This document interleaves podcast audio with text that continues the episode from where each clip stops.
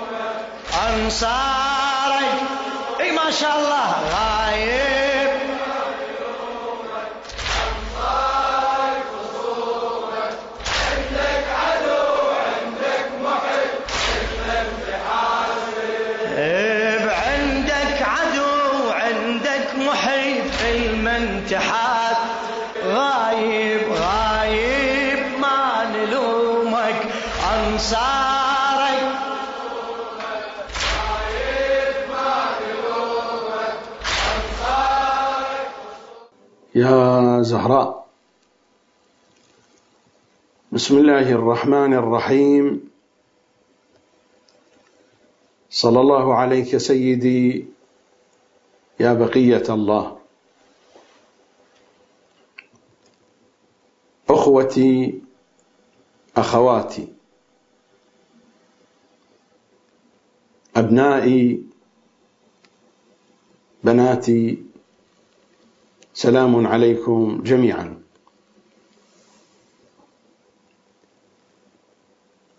ملف التنزيل والتأويل. الحلقة الخامسة والعشرون. حلقتنا هذه هي الجزء الثاني من العنوان الذي بدأته في الحلقة الماضية. إمام زماننا الحجة بن الحسن صلوات الله عليه بين علماء الشيعة. قبل هذا العنوان كان عنواننا إمام زماننا الحجة بن الحسن صلوات الله عليه بين التنزيل والتأويل. ثم انتقلت إلى العنوان الثاني. وكان الحديث في الحلقة الماضية في الجزء الأول. وهذا هو الجزء الثاني.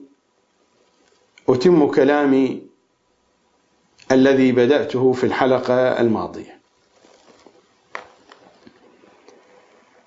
مررت على مجموعة ليست قليلة من الكتب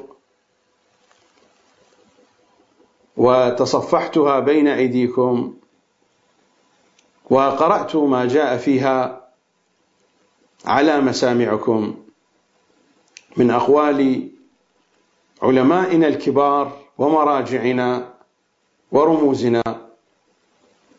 ولا حاجة للتعليق على ما قالوا.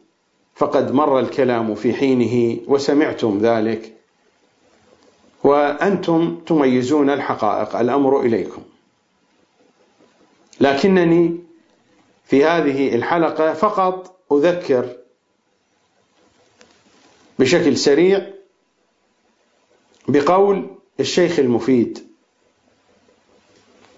رضوان الله تعالى عليه في كتابه تصحيح الاعتقادات. إن كان بخصوص عصمتهم صلوات الله عليهم أو كان فيما يتعلق بكتاب سليم ابن قيس. فقط أقرأ النص لأجل أن يكون المطلب واضحا. ما جاء في كلامه بخصوص عصمتهم صلوات الله وسلامه عليهم أجمعين فأما الوصف لهم أي لمحمد وآله المعصومين فأما الوصف لهم بالكمال في كل أحوالهم فإن المقطوع به ما هو المقطوع؟ فإن المقطوع به كمالهم في جميع أحوالهم التي كانوا فيها حججا لله تعالى على خلقه. يعني في مقطع أو في زمان نبوتهم وإمامتهم. في زمان نبوة النبي وفي زمان إمامة الأئمة. فقط في زمان إمامتهم. فأما الوصف لهم بالكمال في كل أحوالهم فإن المقطوع به كمالهم في جميع أحوالهم التي كانوا فيها حججا لله تعالى على خلقه.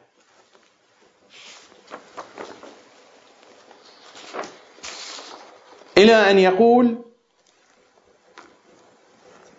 وقد جاء الخبر بأن رسول الله صلى الله عليه وآله وسلم والأئمة عليهم السلام من ذريته كانوا حججا لله تعالى منذ أكمل عقولهم إلى أن قبضهم منذ أكمل عقولهم. ولم يكن لهم قبل أحوال التكليف ولم يكن لهم قبل أحوال التكليف أحوال نقص وجهل. فإنهم يجرون مجرى عيسى ويحيى عليهما السلام. في حصول الكمال لهم مع صغر السن وقبل بلوغ الحلم. وهذا أمر تجوزه العقول ولا تنكره وليس إلى تكذيب الأخبار سبيل. والوجه الخلاصة النتيجة الرأي الأكمل الرأي الوجيه. والوجه يعني الرأي الوجيه. والوجه أن نقطع على كمالهم عليهم السلام في العلم والعصمة في أحوال النبوة والإمامة ونتوقف فيما قبل ذلك. يعني قبل الأربعين بالنسبة للنبي نتوقف وكذلك بالنسبة للأئمة. قبل أن يستشهد الإمام السابق وتبدأ إمامة الإمام اللاحق نتوقف كيف كانوا. ونتوقف فيما قبلك فيما قبل ذلك. والوجه أن نقطع على كمالهم عليهم السلام في العلم والعصمة في أحوال النبوة والإمامة ونتوقف فيما قبل ذلك. وهل كانت أحوال نبوة وإمامة أم لا؟ نتوقف في هذه القضية. ونقطع على أن العصمة لازمة لهم منذ أكمل الله تعالى عقولهم. يعني قبل إكمال العقل من الولادة العصمة غير لازمة لهم. لأنه لم يبين متى تكمل عقولهم. ونقطع على أن العصمة لازمة لهم منذ أكمل الله تعالى عقولهم إلى أن قبضهم. عليهم السلام. ثم يعرج على قول مجموعة من علماء الإمامية أن ذهبوا إلى أن إمامتهم من البداية إلى النهاية. يقول وهذا خلاف في العبارة والأصل ما قدمناه. الكلام الصحيح والكلام الأصل هو هذا الذي بينه الشيخ المفيد رضوان الله تعالى عليه. هذا ما يتعلق في عصمة الأئمة وكمالهم. أما ما يتعلق في كتاب سليم بن قيس ماذا قال؟ أن هذا الكتاب غير موثوق به ولا يجوز العمل على أكثره وقد حصل فيه تخليط وتدليس فينبغي للمتدين أن يجتنب العمل بكل ما فيه ولا يعول على جملته.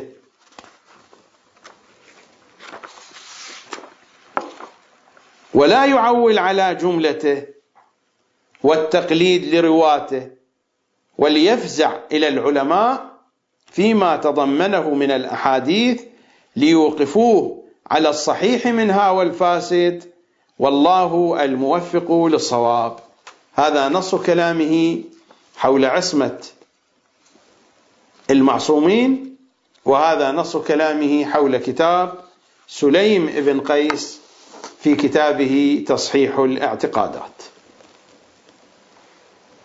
وأما كلام الشيخ الطوسي في التبيان وهذا هو الجلد الرابع. صفحة 165 في ذيل الآية 68 من سورة الأنعام. وإما ينسينك الشيطان واستدل الجباء أيضا بالآية على أن الأنبياء يجوز عليهم السهو والنسيان. قال بخلاف ما يقوله الرافضة بزعمهم من أنه لا يجوز عليهم شيء من ذلك. الجباء يقول الآية تدل على أن الأنبياء ينسون والخطاب للنبي وإما ينسينك الشيطان. بخلاف ما تزعمه الرافضة يقولون بأن الأنبياء لا يسهون ولا ينسون. الشيخ الطوسي يرد عليه يقول وهذا ليس بصحيح أيضا لأننا نقول إنما لا يجوز عليهم السهو والنسيان فيما يؤدونه عن الله في دائرة التبليغ. فأما غير ذلك فإنه يجوز أن ينسوا أو يسهو عن مما لم يؤدي ذلك إلى الإخلال بكمال العقل. يعني ممكن تكون مساحة النسيان عندهم كبيرة جدا لأن الإنسان يمكن أن يفقد الكثير من ذاكرته ولا يؤدي ذلك إلى الإخلال بالعقل. لأنه هكذا قال قال فإنه يجوز أن ينسوا أو يسهو مما لم يؤدي ذلك إلى الإخلال بكمال العقل. وكيف لا يجوز عليهم ذلك؟ وهم ينامون ويمرضون ويغشى عليهم. وقطعا هذه المسائل لا علاقة لها بقضية السهو والعصمة.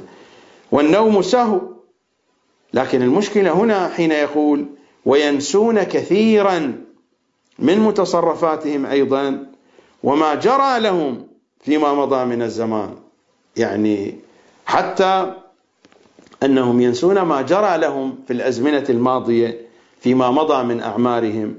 والذي ظنه الجبائي فاسد من أن الشيعة تقول بعدم سهو الأنبياء وإنما المعصوم يسهو وكما يقول وينسون كثيرا من متصرفاتهم أيضا وما جرى لهم فيما مضى من الزمان.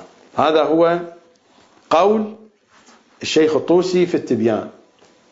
هناك رواية أشرت إليها في الحلقة الماضية تعليقا على كلام الشيخ محمد السند وهو يتحدث عن أن مسألة أن سيد الشهداء صلوات الله وسلامه عليه كان فداء لإسماعيل وفديناه بذبح عظيم.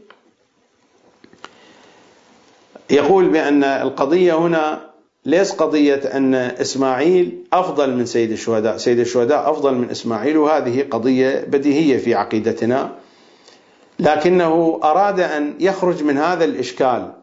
من إشكال كيف أن الحسين صار فداء لإسماعيل فبدأ ينظر بالبداية تحدث عن إسماعيل وأيضا قال بأنه عملية ذبح إسماعيل هي ذبح للنفس البهيمية. أنا لا أريد أن أناقش قضية إسماعيل عليه السلام القضية قضية الحسين. فحينما تحدث عن الإمام الحسين قال بأن عملية ذبح الحسين عليه السلام فيها رمزية لذبح النفس البهيمية. وأمثال هذا الكلام. الرواية التي أشرت إليها هي الرواية التي رواها الشيخ الصدوق في عيون الأخبار عن الإمام الرضا صلوات الله وسلامه عليه والتي يتحدث فيها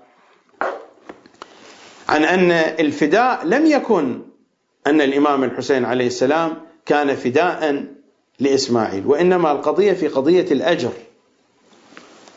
عن الفضل ابن شاذان قال سمعت الرضا عليه السلام يقول لما أمر الله تعالى إبراهيم عليه السلام أن يذبح مكان ابنه إسماعيل الكبش الذي أنزله عليه تمنى إبراهيم أن يكون قد ذبح ابنه إسماعيل بيده وأنه لم يؤمر بذبح الكبش مكانه ليرجع إلى قلبه ما يرجع إلى قلب الوالد الذي يذبح أعز ولده بيده فيستحق بذلك أرفع درجات أهل الثواب على المصائب. فأوحى الله عز وجل إليه يا إبراهيم من أحب خلقي إليك؟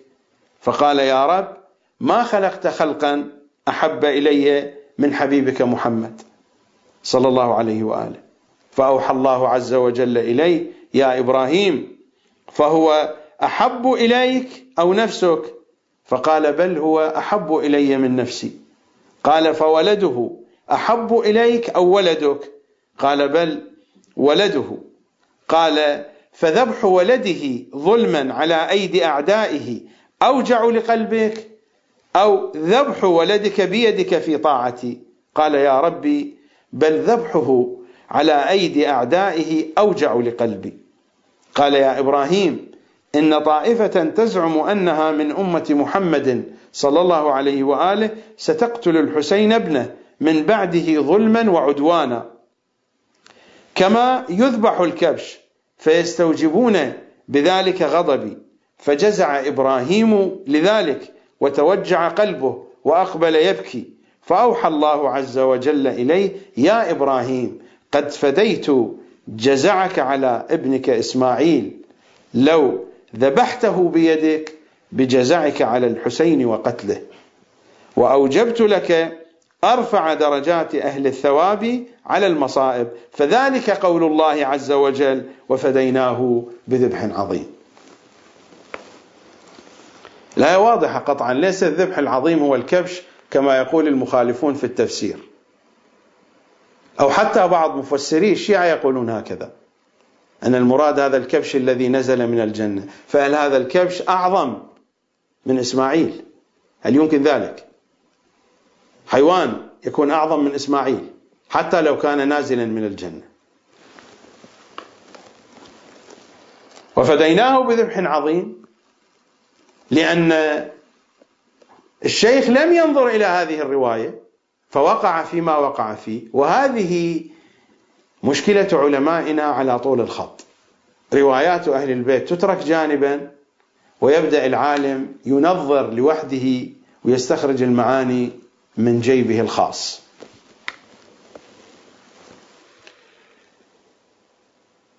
أتناول شيئا مما ذكره الشيخ الإحسائي رضوان الله تعالى عليه. وإن كان الشيخ الإحسائي سياقه الفكري يختلف عن سياق العلماء الذين مر ذكرهم أو الذين سيأتي ذكرهم في هذه الحلقة أيضا. ولكن لا بد من الإشارة إلى كبوات الشيخ الإحسائي ونحن نتحدث تحت هذا العنوان. الحجة بن الحسن.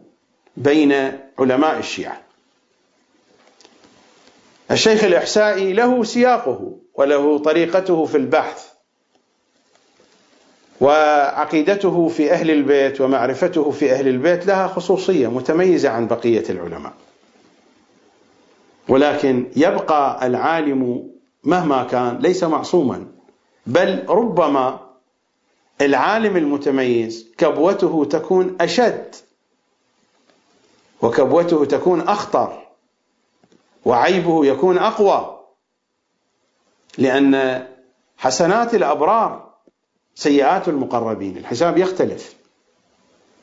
هذا هو الجزء التاسع عشر من مجموعة آثار الشيخ الإحسائي مؤسسة الإحقاقي في الكويت وهو الجزء التاسع من جوامع الكلم.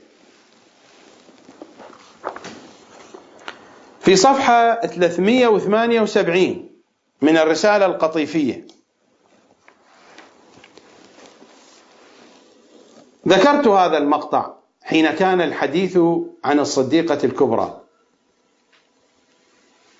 وهو يفضل كل الأئمة عليها. مر هذا الكلام. لكن الحديث الآن ليس عن هذه المسألة عن مسألة ثانية. ماذا يقول في صفحة 378 فإنه إذا تجدد علم بحادثة لم تكن فإنه ينزل على رسول الله صلى الله عليه وآله ثم على علي عليه السلام ثم على الحسن عليه السلام ثم على الحسين عليه السلام ثم على القائم عليه السلام ثم على الأئمة الثمانية الأب قبل الإبن ثم على فاطمة عليه السلام. ثم يظهر الحكم في الخلق لأن ترتب ظهور العلم ونزوله على حسب مراتبهم فافهم. إذا تجدد علم بحادثة لم تكن. واضح الكلام؟ أن نقصا في علمهم فكلما تجددت الحوادث تجدد علمهم. واعتقد أن وكل شيء أحصيناه في إمام مبين ومن عنده علم الكتاب الكلام واضح أنهم لا يحتاجون إلى هذا التجدد في العلم. فإنه إذا تجدد علم بحادثة لم تكن حادثة من حوادث الحياة. فإنه ينزل على رسول الله وهكذا لأن ترتب ظهور العلم ونزوله على حسب مراتبهم فافهم.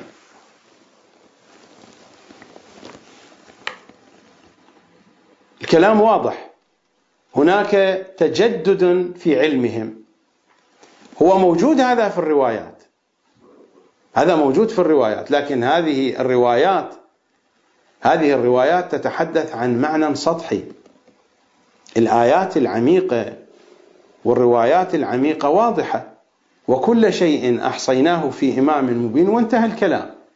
ومن عنده علم الكتاب وانتهى الكلام. وهناك روايات عديدة ووفيرة وكثيرة تتحدث عن نفس هذا المضمون القرآني. فهنا في كلامه يشير إلى هذه القضية إلى قضية التجدد في علمهم. كما قلت سياق الشيخ الإحسائي شيء ثاني. أنا لا أقيس الشيخ الإحسائي بالذين تقدموا. الذين تقدموا من العلماء في غاية السطحية في تناولهم للمعصومين صلوات الله وسلامه عليهم أجمعين. الشيخ الإحسائي حسابه حساب آخر.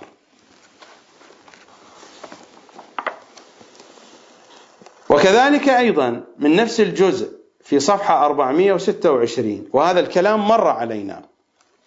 حين يتحدث عما نقل عن الإمام الصادق عليه السلام لنا مع الله وقت هو فيه نحن ونحن هو ونحن نحن وهو هو فيقول فالحرفان الأولان ليس فيهما كدورة ولا ظلمة وذلك أعلى درجاتهم وهو مقام أو أدنى. لنا مع الله وقت هو فيه نحن ونحن هو. يتحدث عن هذا القسم من الحديث والحرفان الأخيران ونحن نحن وهو هو فيهما كدورة وظلمة للفصل والفرق فافهم. وقد أشرت إلى هذا بأنه لا توجد كدورة ولا توجد ظلمة لا في الحالة الأولى ولا في الحالة الثانية وإنما هذا تصور واشتباه من الشيخ الإحسائي إذ ينسب إليهم الظلمة مهما برر لها من تبرير ومهما رقع لها من ترقيع واضح الكلام. فالحرفان الأولان ليس فيهما كدورة ولا ظلمة والحرفان الأخيران فيهما كدورة وظلمة وهم في كل أحوالهم إن كانوا في المرتبة الأولى هو فيه نحن ونحن هو أو كانوا في المرتبة الثانية ونحن نحن وهو هو هي ظهورات هي ظهوراته وهم أسماؤه الحسنى.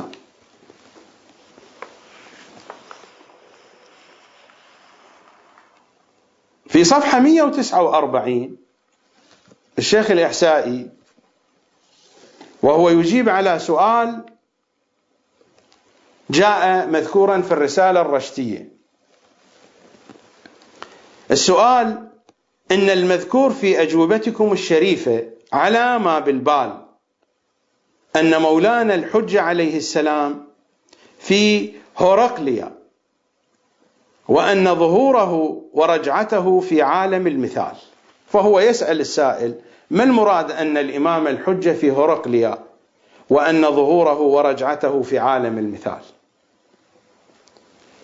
هذا الكلام يتكرر في كتب الشيخ الإحسائي حينما يسأل عن الإمام الحجة صلوات الله وسلامه عليه وأين هو؟ أين إمام زماننا؟ الشيخ الإحسائي يتبنى هذا الرأي. يقول بأن الإمام الحجة الآن هو في هرقليا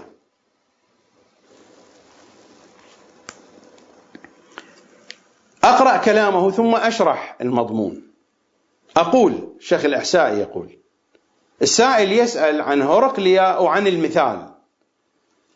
لأن الشيخ الإحسائي يتبنى هاتين القضيتين. القضية الأولى أن الإمام الحجة الآن أين في هرقليا كيف تكون رجعته؟ تكون رجعته في صورة مثالية من عالم المثال.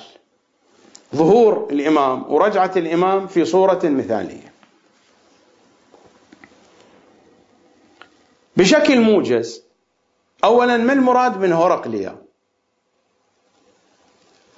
هرقليا هذه الكلمة البعض قالوا بأنها عبرية والبعض قالوا بأنها سريانية.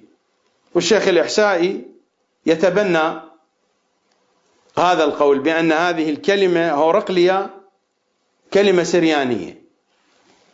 الذين قالوا بأنها سريانية مثل الشيخ الإحسائي قالوا معناها ملك آخر يعني عالم آخر غير هذا العالم الذي نعيش فيه. والذين قالوا بأنها عبرية هورقليا ترجموها بالبخار المشعشع أو الماء المشع وتعبيرات أخرى. بالنتيجة هورقليا عند الشيخ الإحسائي وعند الفلاسفة عند الإشراقيين عند غيرهم هورقليا عنوان لعالم هو غير العالم الدنيوي. قد يسمى بعالم الأشباح يسمى بعالم الأظلة يسمى بعالم المثال عبر ما شئت بعالم الصور قل ما شئت. التعبير ليس مهم. أنا هنا أيضا لا أريد أن أدخلكم في دوامة الفلاسفة. لكن بشكل موجز ومختصر أبين المعنى حتى تتضح الصورة. هورقليا عنوان لعالم ثان غير العالم الأرضي غير العالم الترابي غير هذا العالم الذي نعيش فيه بأجسادنا هذه. الشيخ الإحسائي يقول بأن الإمام الحجة الآن الآن هو في هورقليا في ذلك العالم. ربما الكثير من أتباع الشيخ الإحسائي أصلا لا يعرفون بهذه القضية. لأن الاعتقاد الشيعي أن الإمام الحجة صلوات الله وسلامه عليه موجود بيننا. الإمام الحجة له القدرة أن يتنقل في كل العوالم وفي آن واحد. الإمام الحجة صلوات الله وسلامه عليه له القدرة أن يتصور في كل الصور وهذه العبارات قاصرة. لا أستطيع كيف أقول. ولكن حين نقرأ في دعاء البهاء في دعاء السحر اللهم إني أسألك من قدرتك بالقدرة التي استطلت بها على كل شيء. وكل قدرتك مستطيلة. اللهم إني أسألك بقدرتك كلها. هذا المقطع الأول هو الإمام الحجة. اللهم إني أسألك بقدرتك التي استطلت بها على كل شيء. لأن دعاء السحر يتحدث عن مراتب في الصفات وفي الأسماء. الذات الإلهية ليست فيها مراتب. الذات الإلهية كلها علم كلها قدرة كلها حياة. لا توجد فيها مراتب.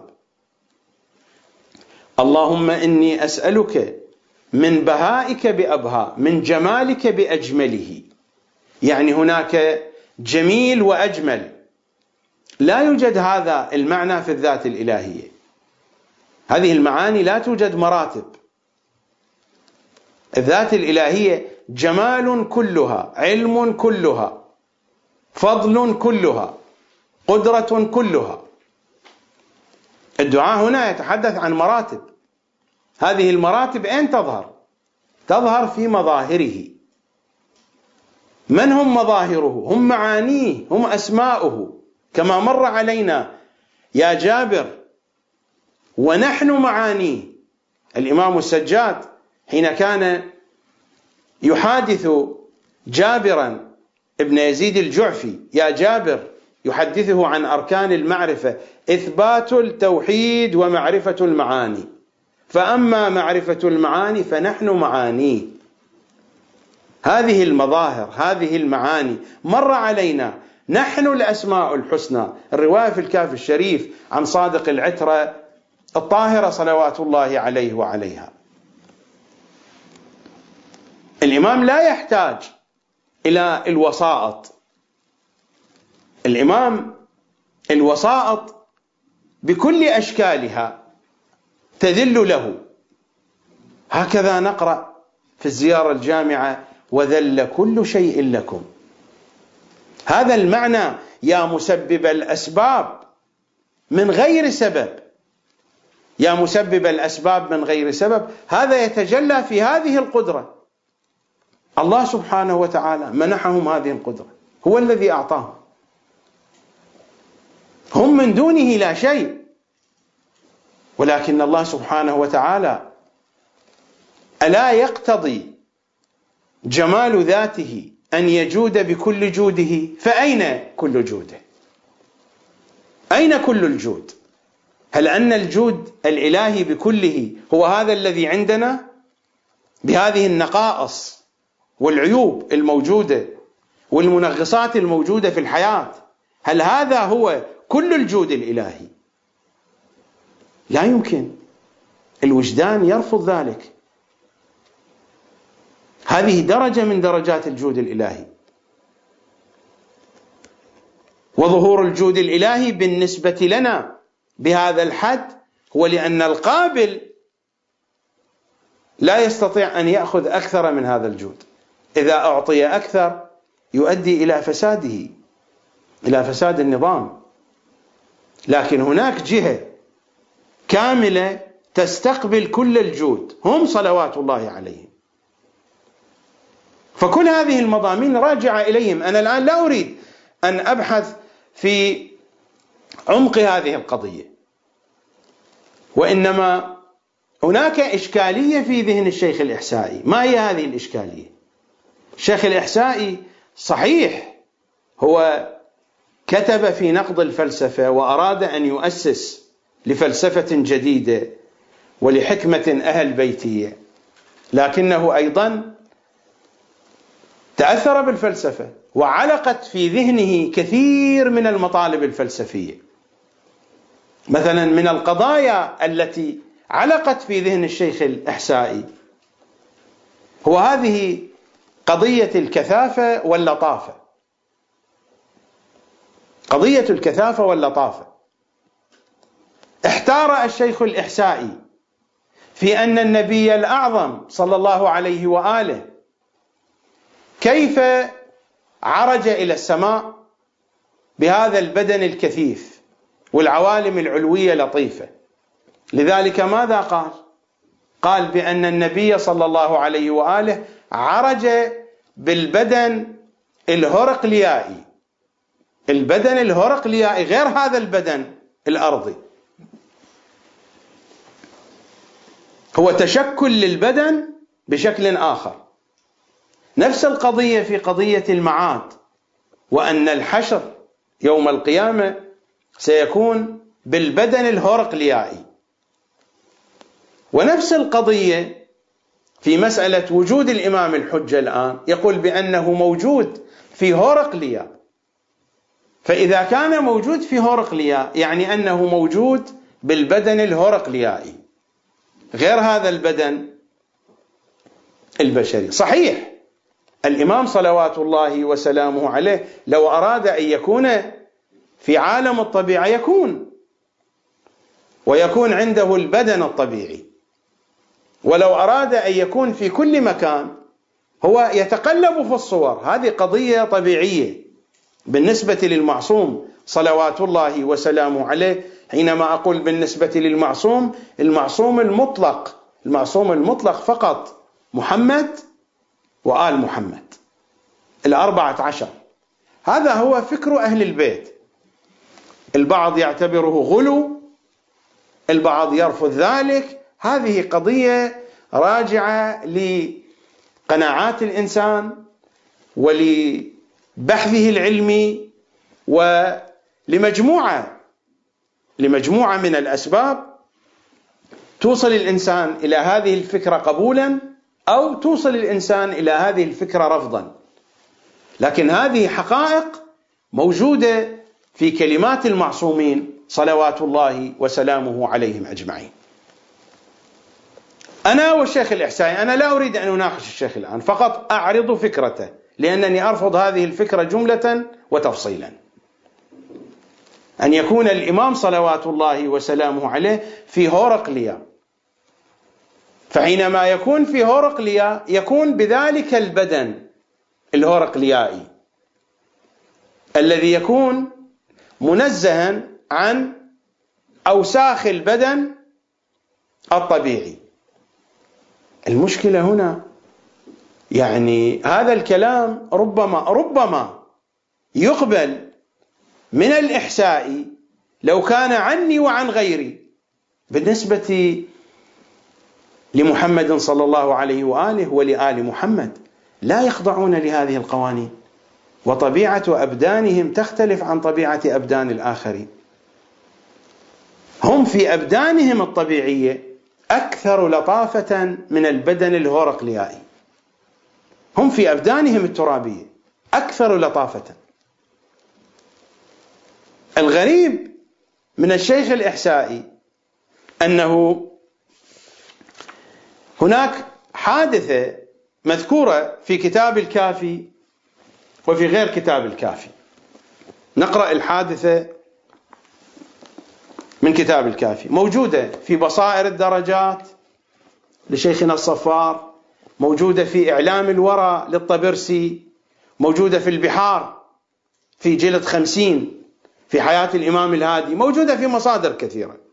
وهذا هو الكافي الجزء الأول. بسنده عن صالح بن سعيد قال دخلت على أبي الحسن يعني الإمام الهادي صلوات الله عليه. متى؟ حين جاء به المتوكل ووضعه في خان الصعاليك لأجل إهانته. دخلت على أبي الحسن فقلت له جعلت فداك.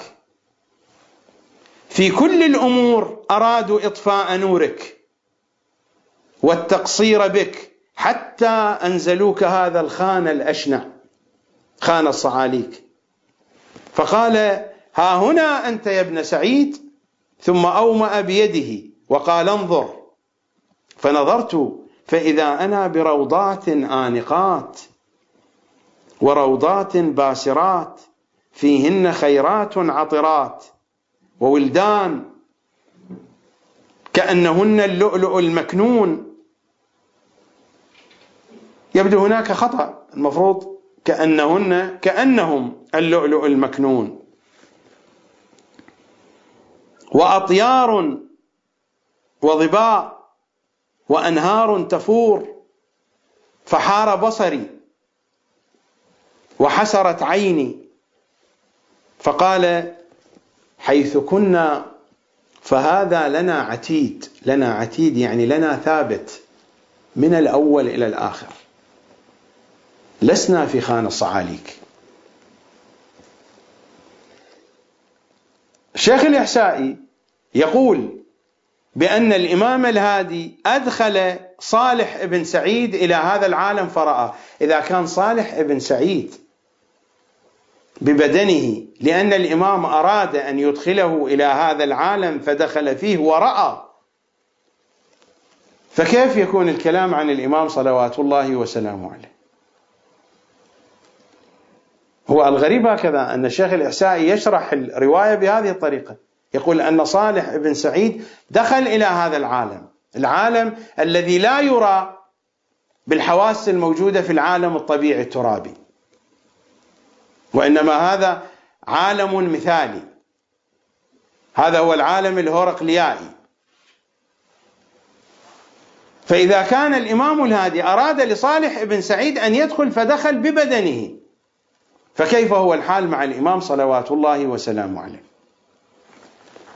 الإشكالية هنا الإشكالية أن الشيخ الإحسائي أولا افترض أن الإمام الحجة صلوات الله وسلامه عليه ليس موجودا في العالم الطبيعي في العالم الترابي وإنما موجود في العالم الهورقليائي والإشكالية الثانية اعتبر أن الإمام في العالم الهورقليائي عنده بدن هورقليائي لأنه لا يستطيع ببدنه الذي هو فيه في العالم الترابي في العالم الدنيوي أن يكون في ذلك العالم. الإشكالية الثالثة يقول إن عملية الظهور هكذا تتم. أن الإمام ذهب إلى العالم الهورقليائي الناس والعالم الدنيوي هو في حالة تطور والخروج من هذا اللباس الترابي. حتى يلحق بالإمام. فيمازج العالم الهورقليائي وحينئذ يكون الظهور. وإذا ظهر الإمام وجاءت مرحلة الرجعة سيكون الظهور وتكون الرجعة بأبدان غير الأبدان الموجودة في العالم الدنيوي. وإنما بأبدان لطيفة من عالم المثال. هذه هي عقيدة الشيخ الإحسائي في وجود الإمام الحجة وفي قضية ظهور الإمام وفي قضية الرجعة وهي غريبة جدا. ربما يكون جزء ربما ربما يكون جزء من مرحلة الظهور والرجعة ربما يكون جزء منها هذا باعتبار أن الإمام صلوات الله وسلامه عليه سينفتح على عوالم الغيب. المشروع المهدوي هو تلاقي عوالم الشهادة مع عوالم الغيب. التواصل فيما بين عوالم الشهادة وعوالم الغيب. لكن لا بهذه الطريقة التي تحدث عنها الشيخ الإحسائي. هذه اقتراحات من عنده. قد يكون هذا المعنى استقاه من كشف ممكن مثل هذه المعاني تستقى من الكشف ولكن المكاشفات لا يعتمد عليها. المكاشفات وليدة لحظتها. المكاشفة تأتي نتيجة الانسجام الروحي والعقلي. مع صفحة من صفحات عالم الغيب تتناسب المكاشفة مع الحال الذي فيها المكاشف. فلا يعتمد عليها أن تكون أساسا لأن المكاشفة كما قلت هي وليدة لحظتها مقيدة بقيد الحال أو الوقت كما يقع في اصطلاح أهل الكشف. الحال الذي هو عليه المكاشف هو الذي يتحكم في المكاشفة. يمكن مثل المنامات المكاشفات مثل المنامات. ولكنها بدرجة أرقى. لأن المكاشفة قد تكون للإنسان في حالة هو بين النوم واليقظة أو في حالة هو في اليقظة. أو في حالة نوع انفصال الروح عن الجسد. في حالات التجرد والتفرد. هذه قضايا يعرفها أهلها والمختصون بها.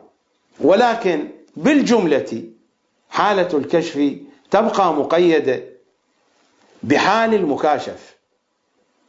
ولا نستطيع أن نحكم بها على العقيدة ونفصل القول هكذا. هذا إذا كان الكلام مصدره المكاشفة أو هو استنتاج باعتبار أن هذه الشبهة وهذه القضية بقيت تأخذ حيزا من فكر الشيخ الإحسائي.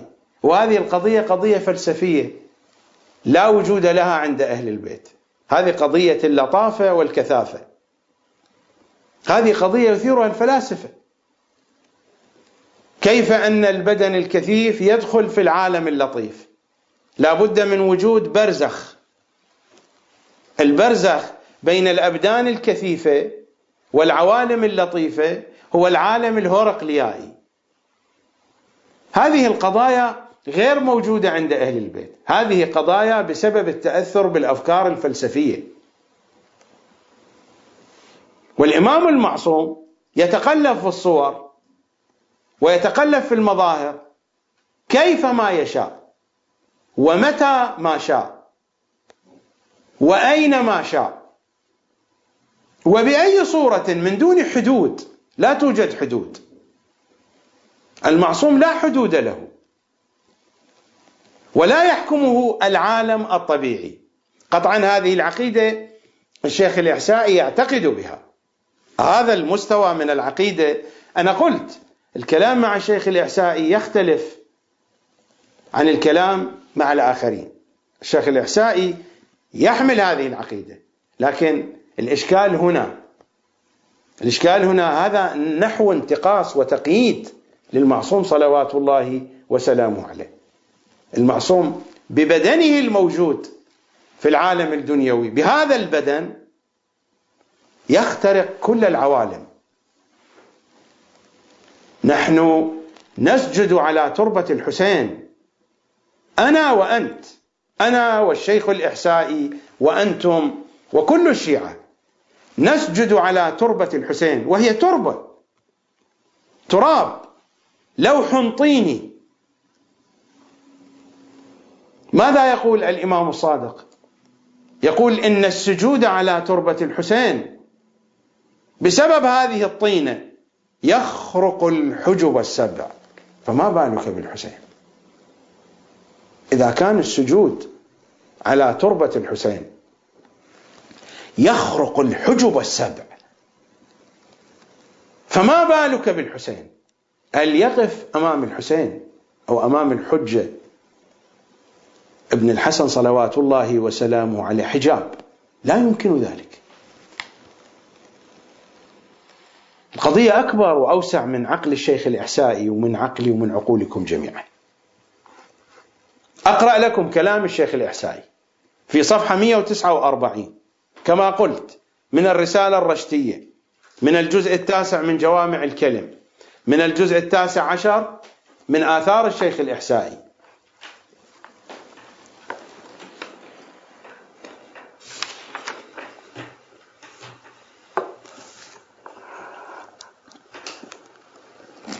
في البداية يتحدث عن هورقليا. أنا لا أريد الآن أن أذكر كلامه لكن أذكر ما قاله عن الإمام الحجة.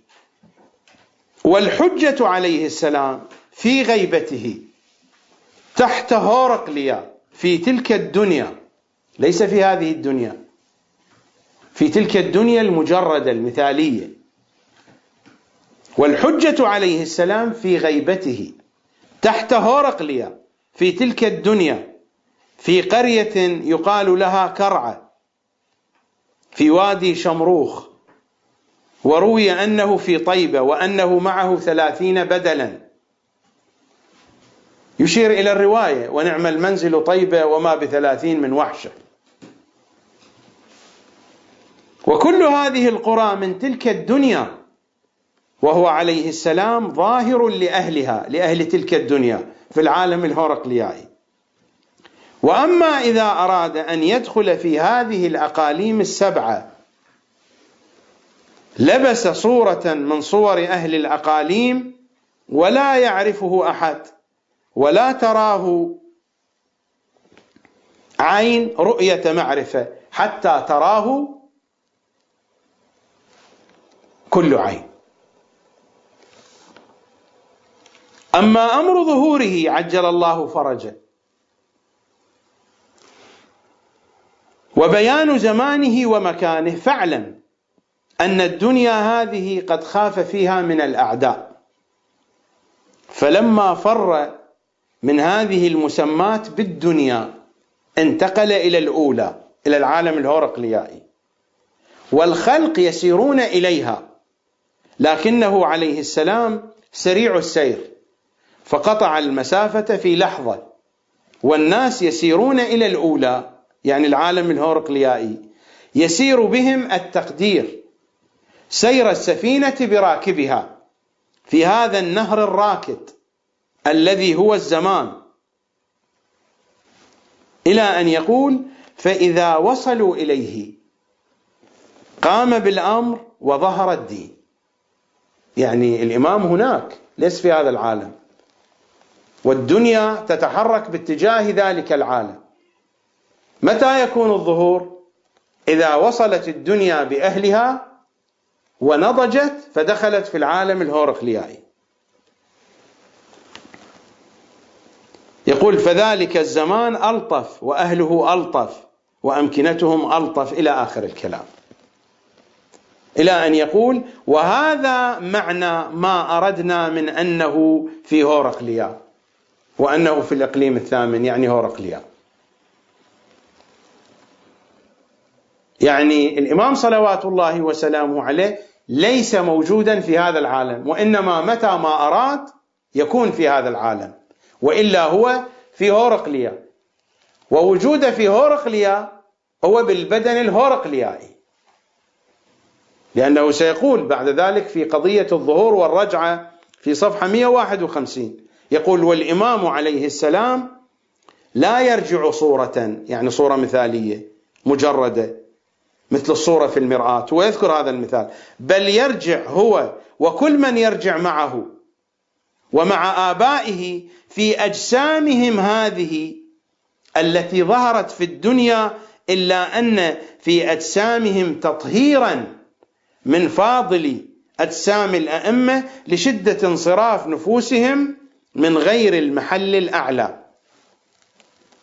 ثم يأتي بقصة صالح ابن سعيد ويقول بأن الإمام قد أدخله فهو أنه عليه السلام سار بصالح إلى الجنة وأدخله فيها حقيقة ثم أخرجه منها. إلى آخر الكلام. هناك شبهة واضحة. هناك شبهة واضحة. الشبهة يعني هذه التفاصيل هذه التفاصيل غير موجودة بهذا الترتيب وبهذا الشكل في روايات أهل البيت.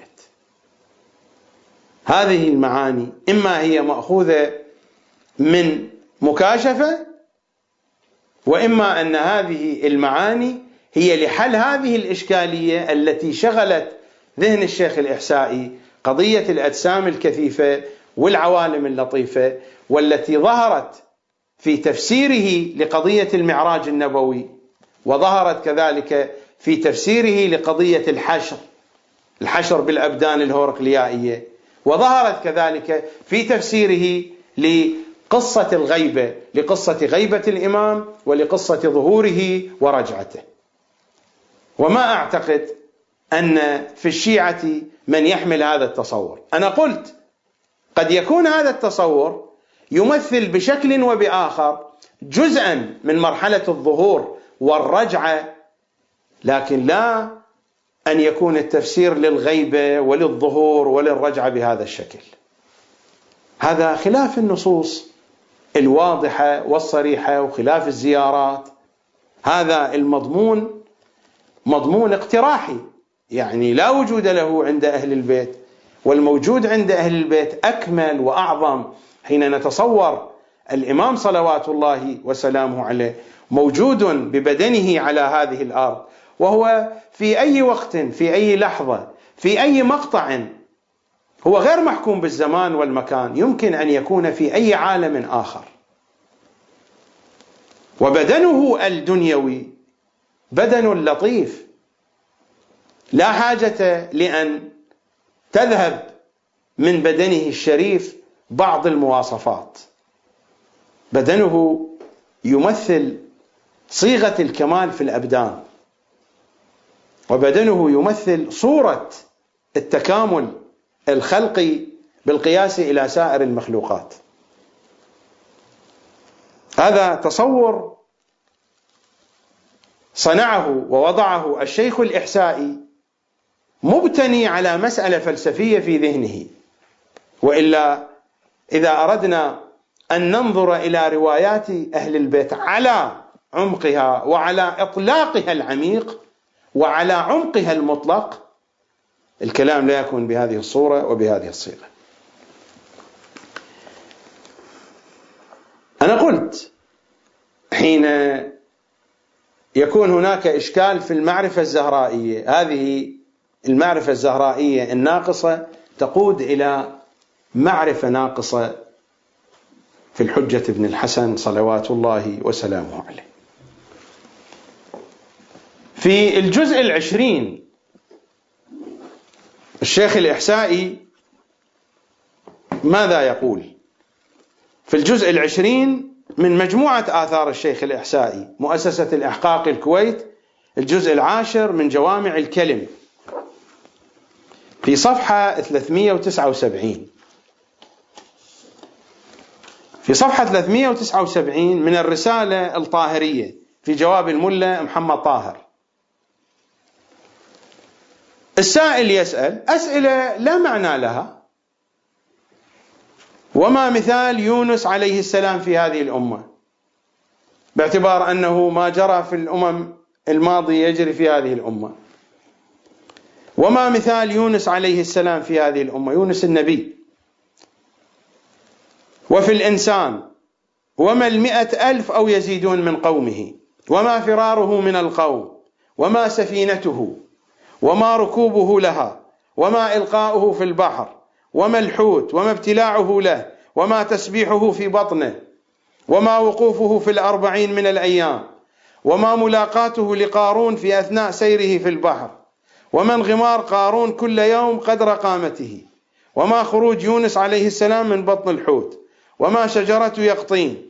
وما رجوعه إلى قومه. وما إيمانهم به بعد ذلك. يقول يعني أين يوجد في الأمة مثل هذه الأمور؟ في أمة النبي في شيعة أهل البيت. أين تحققت هذه المعاني؟ أسئلة لا معنى لها. هذه أسئلة لا معنى لها. هناك في بعض الأحيان الخطأ يكون في السؤال. لماذا الخطأ في السؤال؟ لأن القاعدة الفكرية التي صدر منها السؤال هي خاطئة هي مرتبكة. وكثير من الأسئلة التي وجهت إلى الشيخ الإحسائي من هذا القبيل وأجاب عليها بعض الأحيان إجابات ترقيعية. هو أساسا هذه الأسئلة أسئلة لا معنى لها. قطعا هناك من يحمل شبهة في الفهم سيقول لا هذه الأسئلة لها معنى. هذه الأسئلة لا معنى لها. ولذلك الشيخ الإحسائي ماذا يقول؟ اعلم أن هذه المسائل لو سألت بها حجة الله على أهل الدنيا والآخرة والأولى محمد بن الحسن عجل الله فرجه وسهل مخرجه وأعاننا على طاعته ورضاه لما أجابك عنها فيما أعلم. لماذا؟ وإن كان عالما بها. من قال لك يعني؟ هذا يعني هذا الكلام من أين جئت به؟ يعني أنت الذي تحدد للإمام؟ فاسألوا أهل الذكر إن كنتم لا تعلمون. يسألون الإمام الرضا يسألون الأئمة. يا ابن رسول الله علينا أن نسأل؟ قال نعم عليكم أن تسألوا. عليكم أن تجيبوا؟ قال لا لنا أن نجيب. هذا عطاؤنا. فمن أو امسك بغير حساب القضية راجعة لك. نحن نجيب أو لا نجيب؟ أنتم يجب عليكم أن تسألوا. فاسألوا أهل الذكر علينا أن نسأل. قال نعم أنتم اسألوا. نجيب لا نجيب هذه القضية راجعة إلينا. ما معنى هذا الكلام؟ اعلم أن هذه المسائل لو سألت بها حجة الله على أهل الدنيا والآخرة والأولى محمد بن الحسن عجل الله فرجه وسهل مخرجه وأعاننا على طاعته ورضاه لما أجابك عنها فيما أعلم. وإن كان عالما بها فكيف بمثلي مع عدم علمي بأكثرها؟ هو يقول أنا لا أعلم بأكثرها. إذا كنت لا تعلم بأكثرها ولا تعلم بهذه الأسئلة والأجوبة. كيف تقول بأن الإمام الحجة لا يجيب عليها؟ لماذا يستمر في الكلام؟ فكيف بمثلي مع عدم علمي بأكثرها يقول لا صلاح في الجواب؟ لا صلاح في الجواب وأنت إذا كنت لا تعلم أكثرها كيف لا صلاح في الجواب؟ ولا يجوز فتح باب هذا النوع من العلم. أساسا أنت تقول بأنك لا تعلم أكثرها. ولا يجوز فتح باب هذا النوع من العلم لما فيه من المفاسد العظيمة وهتك الستر. أساسا هو مستور عنك. فكيف تهتك الستر؟ أساسا أنت تقول بأنه لا علم لك بهذه الأمور. هذه مشكلة الحقيقة في أجوبة العلماء. هذه المشكلة في أجوبة العلماء. في بعض الأحيان أساسا هي الأسئلة لا معنى لها ويحير فيها العالم. هو مثل هذه الأسئلة لا معنى لها. هذه أسئلة أسئلة تافهة لا معنى لها مبنية على قاعدة خطأ من التفكير. يحير فيها العالم. بعض الأحيان يرقع لها ترقيع العلماء يرقعون. بعض الأحيان يقولون لا هذه من الأسرار التي لا يجاب عنها. على سبيل المثال هذا كتاب في مدرسة الشيخ بهجت. نفس الشيء سألوه سؤال في صفحة 505 السؤال الإجابة موجودة عنه في الروايات لكن لأن الكلام طويل أنا ما أستطيع أن أقرأ. أنتم يمكن أن تراجعوا. أسئلة عن علم المعصوم. والإجابات موجودة في الآيات والروايات مفصلة موجودة. لكن يبدو هو إما غير مطلع على هذا الجواب أو لم يكن حاضرا في ذهنه. يقول جواب هذا مما يدق يعني يكون دقيقا ويصعب فهمه على الأفهام العادية. ولا يحرز العالم به الإذن يعني الذي يعلم بالجواب غير متأكد من أنه يجوز له أن يظهر الجواب. هي الأجوبة موجودة موجودة في الآيات والروايات. جواب هذا مما يدق ويصعب فهمه على الأفهام العادية. ولا يحرز العالم به الإذن في إظهار هذا لكل أحد ثم يدخل في جواب لا علاقة له بالسؤال. وفي الأخير يقول بل لا يناسب أوساط الأذهان. يعني هذا الجواب. ولا يقنع في بيانه ولا يقنع في بيانه بالإجمال ولعل الله يوفقنا على التدرج في التفهيم المقنع وهو الهادي. يعني هو يذكر جواب ويقول هذا الجواب غير مقنع أساسا لأن الجواب لا علاقة له بالسؤال. لكن أنا هنا أقول لما يقول ولا يحرز العالم به الإذن في إظهار هذا لكل أحد. والقضية موجودة في الروايات يعني القضية ظاهرة ليست من الأسرار. في قضية سعة علم المعصومين صلوات الله وسلامه عليهم أجمعين. هذه القضية موجودة في كتب العلماء والذي مثلي يقرأ كثيرا ويتابع الكتب. هذه القضية تواجهني دائما أراها دائما في كتب العلماء. فمثل هذا شيء كثير على الشيخ الإحسائي أن يكون هو المقترح على الإمام الحجة ويحدد أن الإمام لا يجيب على مثل هذه الأسئلة. من قال لك بأن الإمام لا يجيب على مثل هذه الأسئلة؟ هو يقول هكذا لا يجيب على مثل هذه الأسئلة. لا لأن الأسئلة تافهة لا لأنها من الأسرار التي لا يهتك سترها. على أي حال لكل جواد كبوة ولكل حكيم هفوة. ولكل سيف نبوة. انتقل إلى جهة أخرى وإلى حديث آخر تحت هذا العنوان الحجة بن الحسن إمام زماننا بين علماء الشيعة. كلام ذكره السيد محمد باقر الصدر. في بحثه المعنون بحث حول المهدي. هذه الطبعة التي بين يدي مركز الغدير للدراسات الإسلامية قم. 1996 ميلادي. 1417 هجري. الصفحة 83 84 ماذا يقول السيد محمد باقر الصدر رحمة الله عليه؟ وبكلمة أخرى ما هي فائدة هذه الغيبة الطويلة وما المبرر لها؟ السؤال هنا ما هي فائدة هذه الغيبة الطويلة وما المبرر لها؟ يقول وكثير من الناس يسألون هذا السؤال. وهم لا يريدون أن يسمعوا جوابا غيبيا.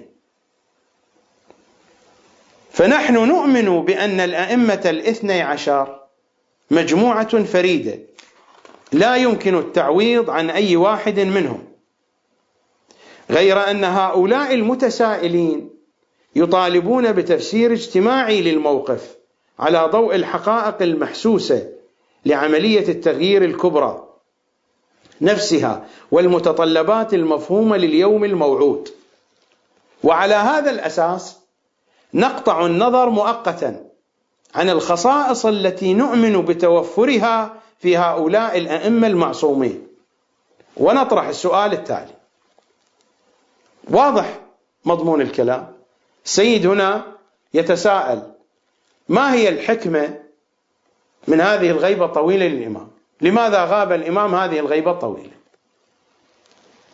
يقول بالنسبة لنا نحن الذين نعتقد بالغيب ونعتقد بالخصائص الخاصة للمعصومين القضية نتعامل معها بشكل آخر. لكن هناك من يتساءل ولا يريد جوابا غيبيا. أنا أقول وما شأننا بذلك؟ هذا الذي يتساءل ولا يريد جوابا غيبيا. لماذا نحن نسعى إلى إقناعه إذا كان هو لا يريد الغيب؟ هل هذا شيعي؟ إذا كان هو شيعي فأحد شرائط عقيدته الشيعية الإيمان بالغيب والتسليم. وإلا لا يكون شيعيا. وإذا لم يكن شيعيا فما شأني به؟ لماذا أفترض فكرة أخرى فأقنع بها الآخر. فأكون ما أقنعته بعقيدتي. ما الفائدة من هذا الإقناع؟ يعني الآن لو أقنعت الشيعي بجواب لا علاقة له بالأسس الغيبية فإنني أقنعته بشيء لا علاقة له بعقيدته. وهذا خطأ. وإذا أقنعت غير الشيعي فإنني أقنعته ليس بعقيدتي بشيء آخر. فما الفائدة من ذلك؟ الحكمة من هذا ما هي؟ ما هي الحكمة من هذا؟ أنا لا أعرف. لأن الكثيرين يفكرون بهذه الطريقة. لماذا لا نعرض عقيدتنا كما هي؟ قد نأتي بأمثلة تقريبية لا بأس بذلك لكن أن نفكر بهذه الطريقة أن نضع عقيدتنا على جانب ونجيب وفقا لمنطق آخر ونتصور أنفسنا بأننا قد دافعنا عن الإمام الحجة وأحسنت التصرف. هذا خطأ. لأنه ما الفائدة من ذلك؟ حين أقنع شخصا إن كان من الشيعة بشيء لا علاقة له بالعقيدة الشيعية. أو أن أثبت لشخص غير شيعي شيئا آخر غير عقيدة الشيعية وأنا أتوهم بأنني أثبت له عقيدة الشيعية. ما الفائدة من ذلك؟ لا توجد فائدة. هذه شبهة شبهة في التفكير. أنا يمكن أتحدث عن عقيدة الشيعية ووفقا للمنطق الشيعي الغيبي العقائدي ولكنني يمكن أن أوضح عقيدتي بأمثلة من فكر غير غيبي. هذا لا بأس به. أن أوضح بأمثلة. لكن أن أعطل عقيدة الشيعية. أن أضعها على جانب. وأبدأ أفكر بطريقة أخرى. وأتصور بأنني أثبتت عقيدة الشيعية بهذه الطريقة. هذا خطأ. لمن أثبتها؟ لشيعي أفهمه شيئا خارج نطاق العقيدة. أم لغير شيعي أثبت له شيئا؟ هو غير شيعيتي. فما الفائدة من ذلك؟ لا يوجد خطأ في ذلك ولكن ما الفائدة؟ لكن الأخطاء هذه تتبين في الآثار. صحيح السيد محمد باقر الصدر ما أخطأ هنا لا يوجد خطأ. هو قال عقيدتنا الغيبية وإيماننا بهم صلوات الله عليهم. هذا شيء نحن نحتفظ به لأنفسنا. لكن نجيب المتسائلين بطريقة أخرى. ما هي الطريقة الأخرى؟ هو يتحدث يقول إن عملية التغيير الكبرى تتطلب وضعا نفسيا فريدا في القائد الممارس لها مشحونا بالشعور بالتفوق والإحساس بضآلة الكيانات الشامخة التي أعد للقضاء عليها وتحويلها حضاريا إلى عالم جديد. يقول أن السبب في طول الغيبة الإمام صلوات الله وسلامه عليه حينما يعيش مع هذه الحضارات والدول المتقلبة يرى أن أي حضارة وأي دولة مهما كانت قوية لا قيمة لها في نظره لأنه قد مرت عليه تجارب كثيرة. فحينما يبدأ بمباشرة مشروعه العالمي لا يخاف ولا يعبأ بهذه القوى العظيمة لأنه قد رأى تجارب كثيرة خلال فترة غيبته. هذا الكلام لا أقول إن السيد الشهيد يعتقد به هو قال نحن نعتقد بهم عقيدة غيبية ولكن هذا جواب للذين يتساءلون ويريدون جوابا خارج الإطار الغيبي. ولكن كما قلت ما الفائدة من ذلك؟ لا توجد فائدة. فرضية خارج الواقع وخارج المنطق الشيعي. من أقنع بها؟ أقنع بها المخالف فإنني أقنعته بشيء غير عقيدتي. أقنع بها الشيعي فإنني قد غررت به. ما أقنعته بالعقيدة الشيعية الأصيلة. مجرد كلام ومثال لنقل للبحث والجدل. لأن المؤلف سيد محمد باقر الصدر لا يعتقد بهذا. لكن المشكلة أن هذا أقنع طلاب السيد الشهيد الصدر. هم أخذوا يتحدثون بهذه ويتبنون الفكرة. وكأنهم قنعوا بهذه الفكرة. من تلامذة السيد الشهيد سيد محمد باقر الحكي هذا مقال كتبه السيد محمد باقر الحكيم في مجلة رسالة الثقلين العدد الثامن السنة الثانية شوال ذي الحجة. يعني السنة الثانية شوال ذي الحجة يعني المجلة فصلية. يعني شوال ذي القعدة ذي الحجة. 1414 هجري 1994 المجمع العالمي لأهل البيت.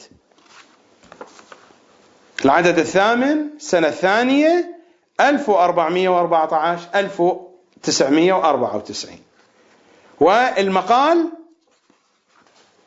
موجود في صفحة 16 ويستمر المقال إلى صفحة 24 الحلقة السابعة دور أهل البيت عليهم السلام في بناء الكتلة الصالحة قضية الإمام المهدي سيد محمد باقر الحكيم.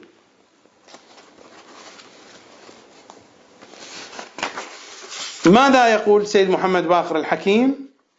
يقول في صفحة عشرين ومن ناحية أخرى فإن جانبا من تفسير طول الغيبة بعد وجوده الشريف هو أن يتكامل. طول الغيبة هو أن يتكامل يعني إمامكم بحاجة إلى تكامل ناقص. هو أن يتكامل وتتكامل المسيرة من خلال التجارب والمعاناة بحيث يصبح مؤهلا للقيام بهذا الدور. يعني الإمام لحد الآن ليس مؤهلا ولذلك لم يظهر. فإن جانبا من تفسير طول الغيبة بعد وجوده الشريف هذا الكلام يقوله لا كما قاله السيد محمد باقر الصدر. بأننا نترك الجانب الاعتقاد الغيبي على جنب ونتناول القضية بشكل آخر. الكلام هنا عن دور أهل البيت في بناء الكتلة الصالحة. هذا تفسير من وجهة النظر العقائدي الذي يحمله الكاتب. ومن ناحية أخرى فإن جانبا من تفسير طول الغيبة بعد وجوده الشريف هو أن يتكامل الإمام يتكامل وتتكامل المسيرة من خلال التجارب والمعاناة الإمام بحاجة إلى تجارب ومعاناة حتى يتكامل بحيث يصبح مؤهلا للقيام بهذا الدور وتصبح الأوضاع السياسية والاجتماعية والفكرية والنفسية للبشرية مؤهلة لقيام مثل هذه الحكومة بسبب هذه المعاناة والتجارب. يعني المعاناة والتجارب تؤدي إلى تكامل الإمام وإلى تكامل البشرية في نفس الوقت. الذي يبدو أن تلامذة السيد محمد باقر الصدر هم الذين اقتنعوا بهذه الفكرة واعتقدوا بها. هذا ما كتبه السيد محمد باقر الحكيم في مجلة رسالة الثقلين هذا الكتاب دور أهل البيت في بناء الجماعة الصالحة هذا الجزء الأول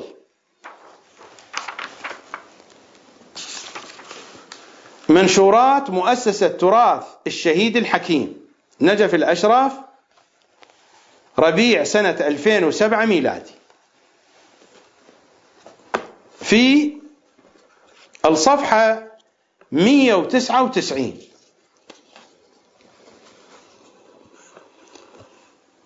لأنهم يعتقدون بحياته وبولادته. الحديث عن الإمام الحجة.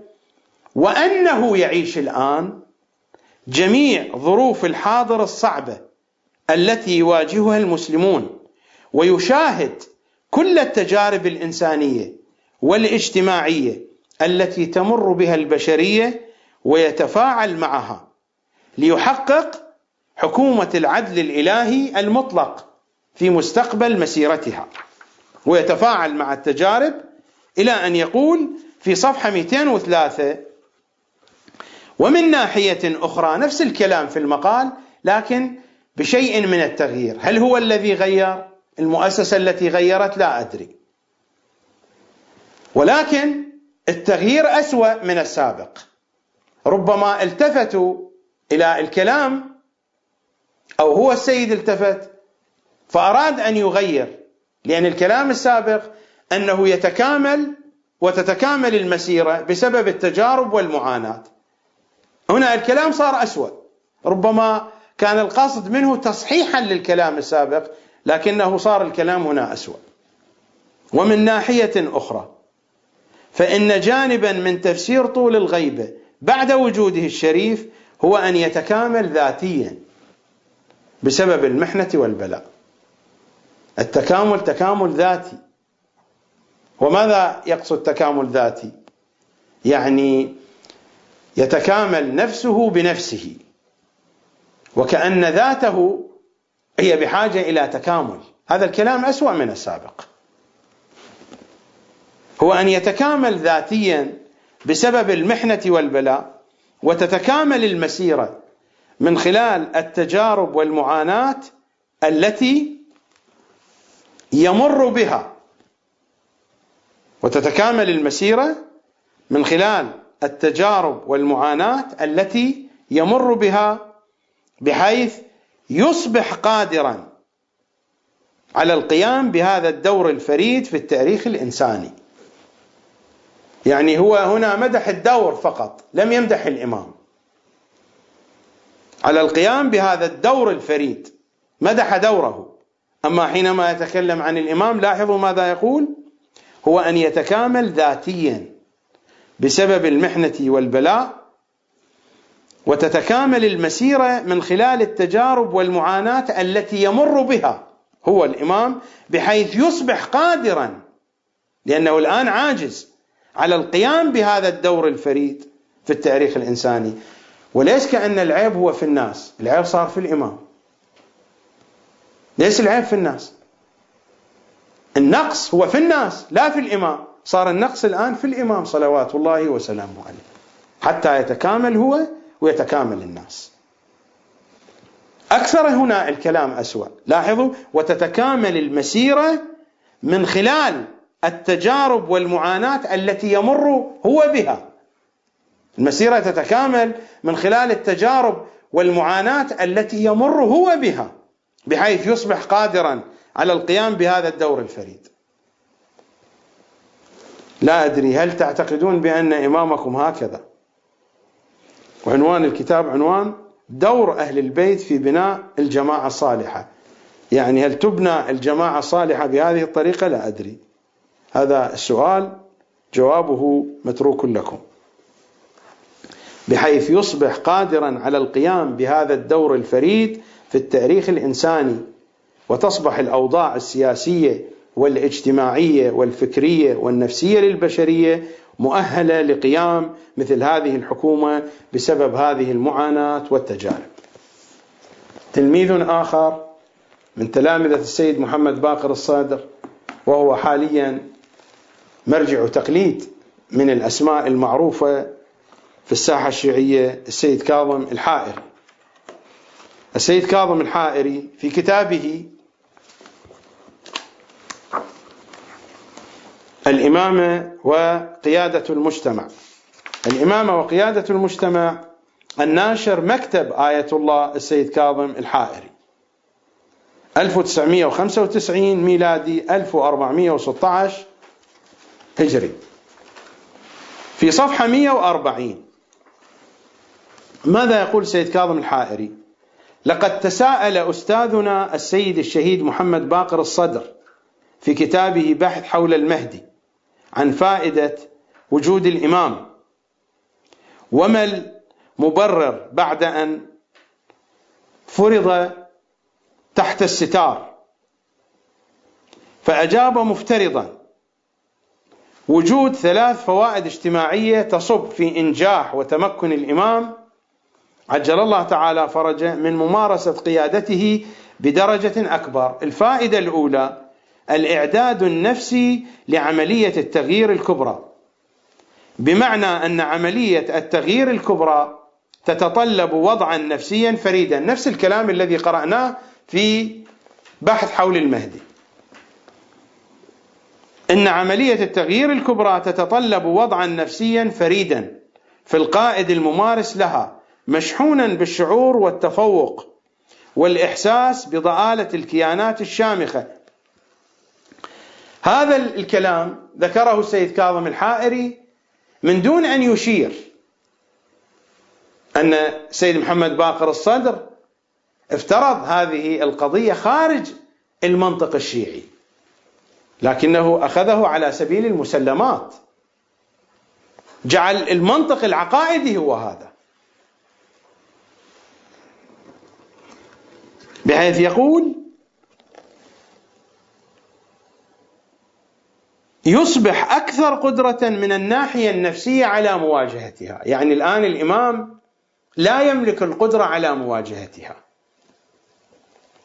يصبح أكثر قدرة من الناحية النفسية على مواجهتها والصمود في وجهها ومواصلة العمل ضدها حتى النصر. الكلام الأسوأ هنا حينما يأتي إلى الفائدة الثانية الفائدة الأولى يتحدث عن الإعداد النفسي. يعني الإمام نفسيا غير متكامل. الفائدة الثانية وهي أسوأ الإعداد الفكري.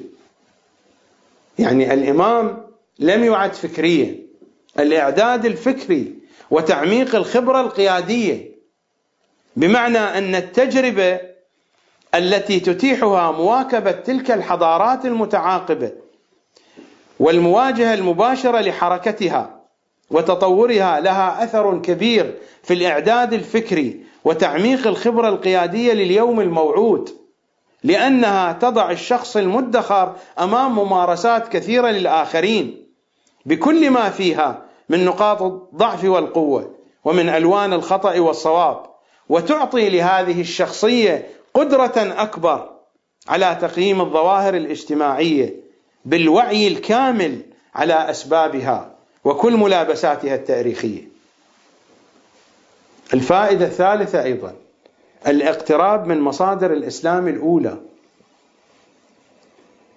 يعني لا أدري كيف أفهم هذه الفوائد ولا أدري كيف أفهم أن سيد كاظم الحائري يتصور الإمام المعصوم صلوات الله وسلامه عليه.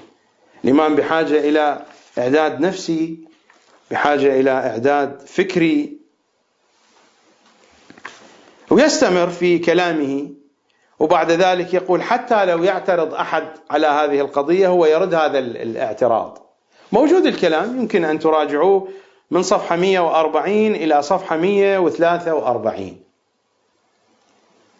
إمامكم كما قال السيد محمد باقر الحكيم هو إلى الآن ليس مؤهلا بحاجة إلى أن تتكامل تجربته.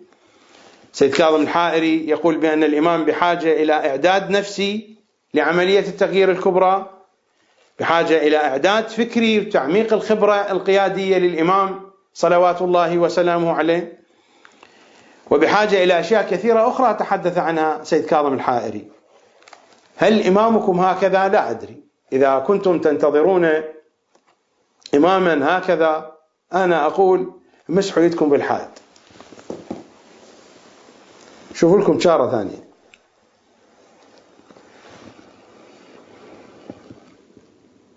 ننتقل الآن إلى الناطق الرسمي كما يسمونه نفس المراجع والعلماء الذين مر ذكرهم بأنه لسان الشيعة الناطق. المدرسة الشيعية المتنقلة شيخ أحمد الوائلي لنرى كيف يعرف الشيعة بإمام زمانهم. هناك مجموعة من المقاطع من حديثه.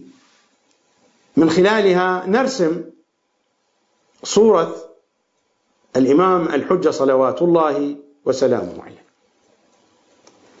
المقطع الأول. يتحدث فيه الشيخ الوائلي عن جد الإمام الحجة عن النبي صلى الله عليه وآله وكيف أنه تراب في قبره. نستمع إلى شيخنا أبي سمير. أنت تعتبر أن اللي يوقف على قبر النبي مشرك؟ تعتبر اللي يوقف على قبر النبي كافر أو أبعد عنه. وروح ومحمد كله تراب صار. عش عندك واقف على التراب؟ وأنا ما أقول تراب كان أنا واقف على الجسد. كان شو أقول الجسد. تراب تراب خلي تراب. أنا شو اسم الجسد؟ الجسد راح صار تراب. أنا ما واقف على الجسد واقف على مضمون محمد. هذا مقر. تنبه لي زين؟ هذا المكان اللي بيه النبي. هذا المكان اللي عاش بيه رسول الله. اللي بيه ظلال النبي. اللي بيه روح النبي مرفرفة. أنا ما واقف على ترابات. واقف على مضمون. واقف على موقف.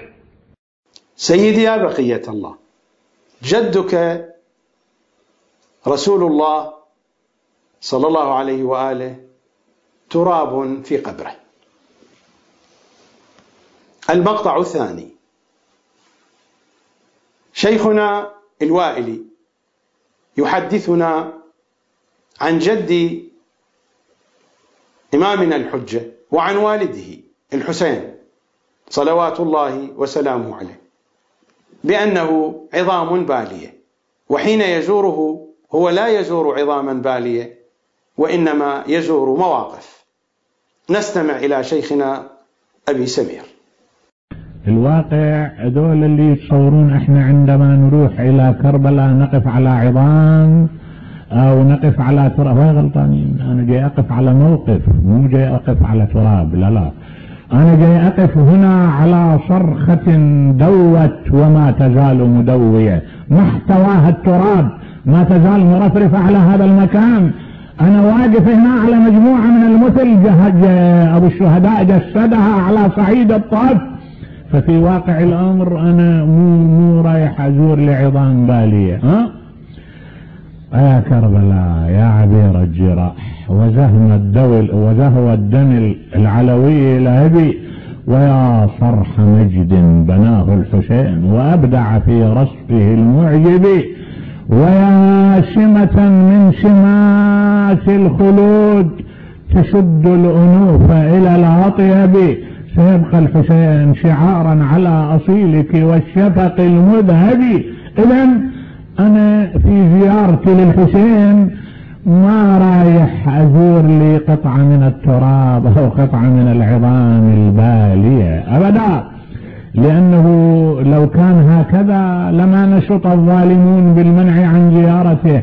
أرجوك لو كان الحسين عظام بالية ما خافك عروش الأمويين ولا عروش المتوكل وأمثال المتوكل ولا عروش اذيالهم إلى يومك هذا؟ نعم.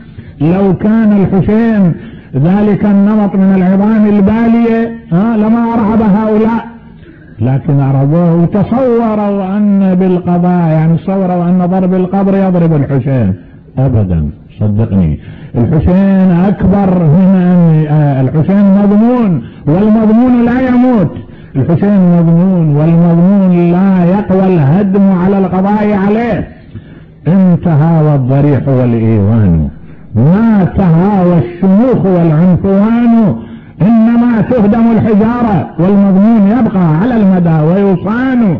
اذا أنا ما واقف ما واقف على قبر بعظام بالية وإنما واقف على صرخة أسمعها مدوية. والله لا أعطيكم بيدي إعطاء الذليل ولا أفر فرار العبيد. سيدي يا صاحب الأمر جدك الحسين عظام بالية. المقطع الثالث. يحدثنا شيخنا أبو سمير أن دم الحسين بعد استشهاده نجس.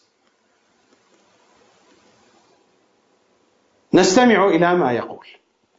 الآن الحسين انقتل إلى 1340 سنة تقريبا. زين؟ هذه 1340 سنة إيش كثر جاي ينقلون الشيعة ترى بيصلون عليها؟ ما تقول لي دم الحسين شنو هو؟ المحيط الأطلسي يعني ما يعني هالقد ما يخلص؟ ما تفهمني أنتم هالعقلية هالذهنية. يعني واحد يتكلم من يحكي يحكي بإذنه ويحكي بعقله. ما غريب ولا غريب. ما ثم بعدين هذه كتبنا بين أيديكم. كلها تقول بحرمة الدم أن الدم نجس. زين؟ ما ممكن واحد عنده شيء يلطخ بدم ويسجد عليه. زين؟ أنتوا لما تجون تقولون أن هذا اللي انبيها لا ما عندنا الشكل اللي انبيها دم الحسين اطلاقا ما يمهى المعنى سيدي يا بقية الله دم جدك الحسين نجس وأقول لشيعتك إذا كان دم الحسين نجسا قطعا دم إمام زماننا نجس أيضا. مقطع آخر.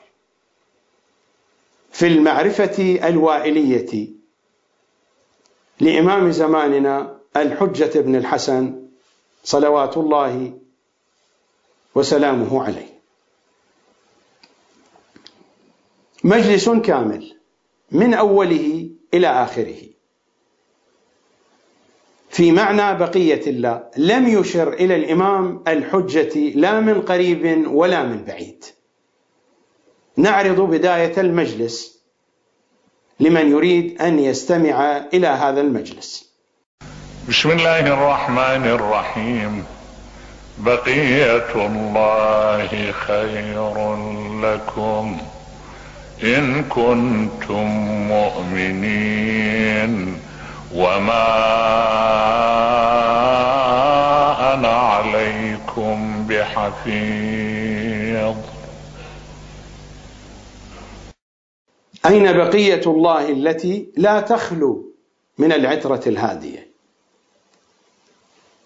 إمام زماننا صلوات الله وسلامه عليه كيف نسلم عليه؟ هكذا أمرنا الأئمة أن نسلم عليه السلام عليك يا بقية الله. مقطع لشيخنا أبي سمير وهو يسيء الأدب في الحديث عن الإمام الحجة. يقول إحنا ما ننتظر واحد اسمه مهدي يجينا يحل لنا مشاكلنا. نستمع إلى شيخنا أبي سمير. أما متى يظهر كيف؟ إلى الآن ما في توقيت. وكيف؟ وترى أنا معالج المسألة بالكتاب وهي التشيع معالجها معالجة كاملة.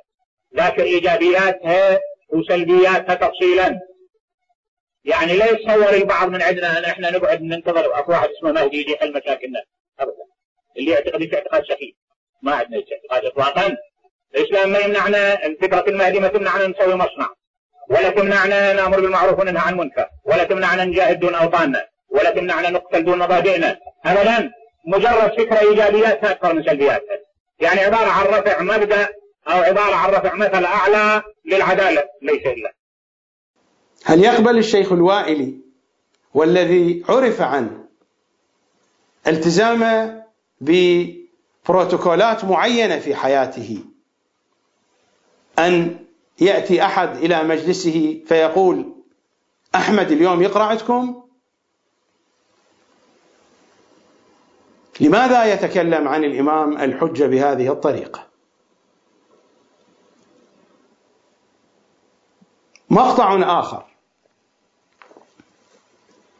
يتحدث فيه شيخنا أبو سمير ويتمنى لو أنه يدفن سرداب الغيبة الشريف.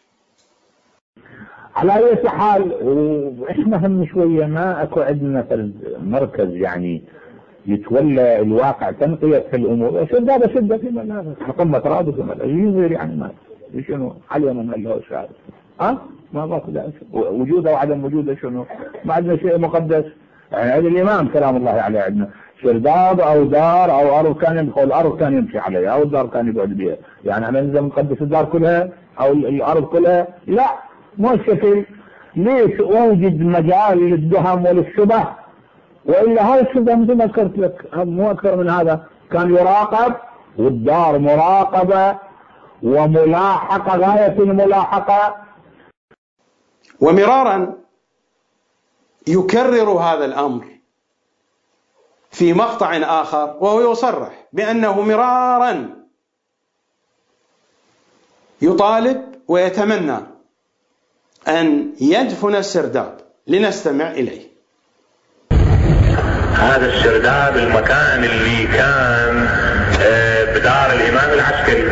كان تعرف في العراق الدنيا حاره بالصيف ينزلون يسوون سرداب المكان اللي يسوون فيه سرداب يسوون فيه سرداب يسكنون به وإلا مو معنى الامام طب هنا لا مو شيء وأنا لك مرة على المنبر قايل والله لو بيدي هذا أجيب لي كم حمل تراب وسده ورايح الناس منه. والشكل هذا السرداب المكان اللي كان بدار الإمام العسكري.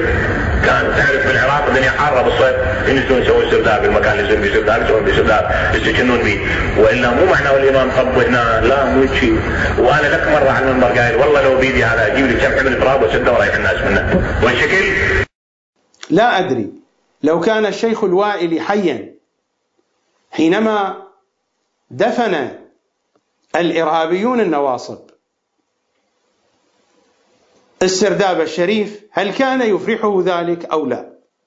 هل تتحقق أمنيته في ذلك أو لا؟ لا زلنا في المعرفة الوائلية لإمام زماننا صلوات الله وسلامه عليه وهو ينصح شيعة أهل البيت ويوجههم أن يعرفوا إمام زمانهم من خلال هذا الكتاب. والأحاديث الواردة عن النبي صلى الله عليه وآله في فضله كثيرة وأقرب المصادر اللي يحب أكو البيان كتاب البيان للجنجي الشافعي. إذا يحب واحد يقرأ يشوف الأحاديث الموجودة وبي مقدمة والله رائعة. ما أعرف أنا شلون طلعت في المقدمة. بي مقدمة في واقع الأمر إيه، كتبها أحد طلاب العلم الفضلاء في النجف الشيخ مهدي الفرشان زين ذكر بها فتوى إلى لجنة الفتوى في مكة المكرمة. أفتت بأن من لا يعتقد بخروج المهدي فهو كافر. نعم موجودة الفتوى ونصوا عليها مجموعات أو لجنة العلماء اللي موجودة رجال الفتوى هناك.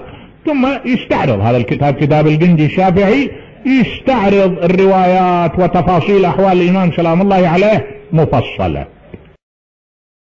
كتاب البيان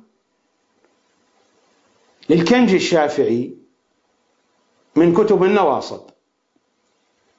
ونصيحة ثانية لكتاب آخر من كتب الوهابية للشيعة أيضا أن يعرفوا إمام زمانهم من خلاله. سأتحدث عن الكتابين بعد قليل. لنستمع. هل هل أبعاد هذه وغيرها؟ في مسألة الإمام المهدي يحتاج بها الرجوع إلى كتب مطولة وما ممكن نجيب عليها بها العجالة. لكن إحنا نرشد نعم. نرشد إلى إلى المؤلفات في هذا الباب. نعم. مؤلفات في هذا الباب كثيرة ولعل أنا شفت من من من المؤلفات يعني الواقع للأستاذ العبادي وهو من علماء مكة المكرمة.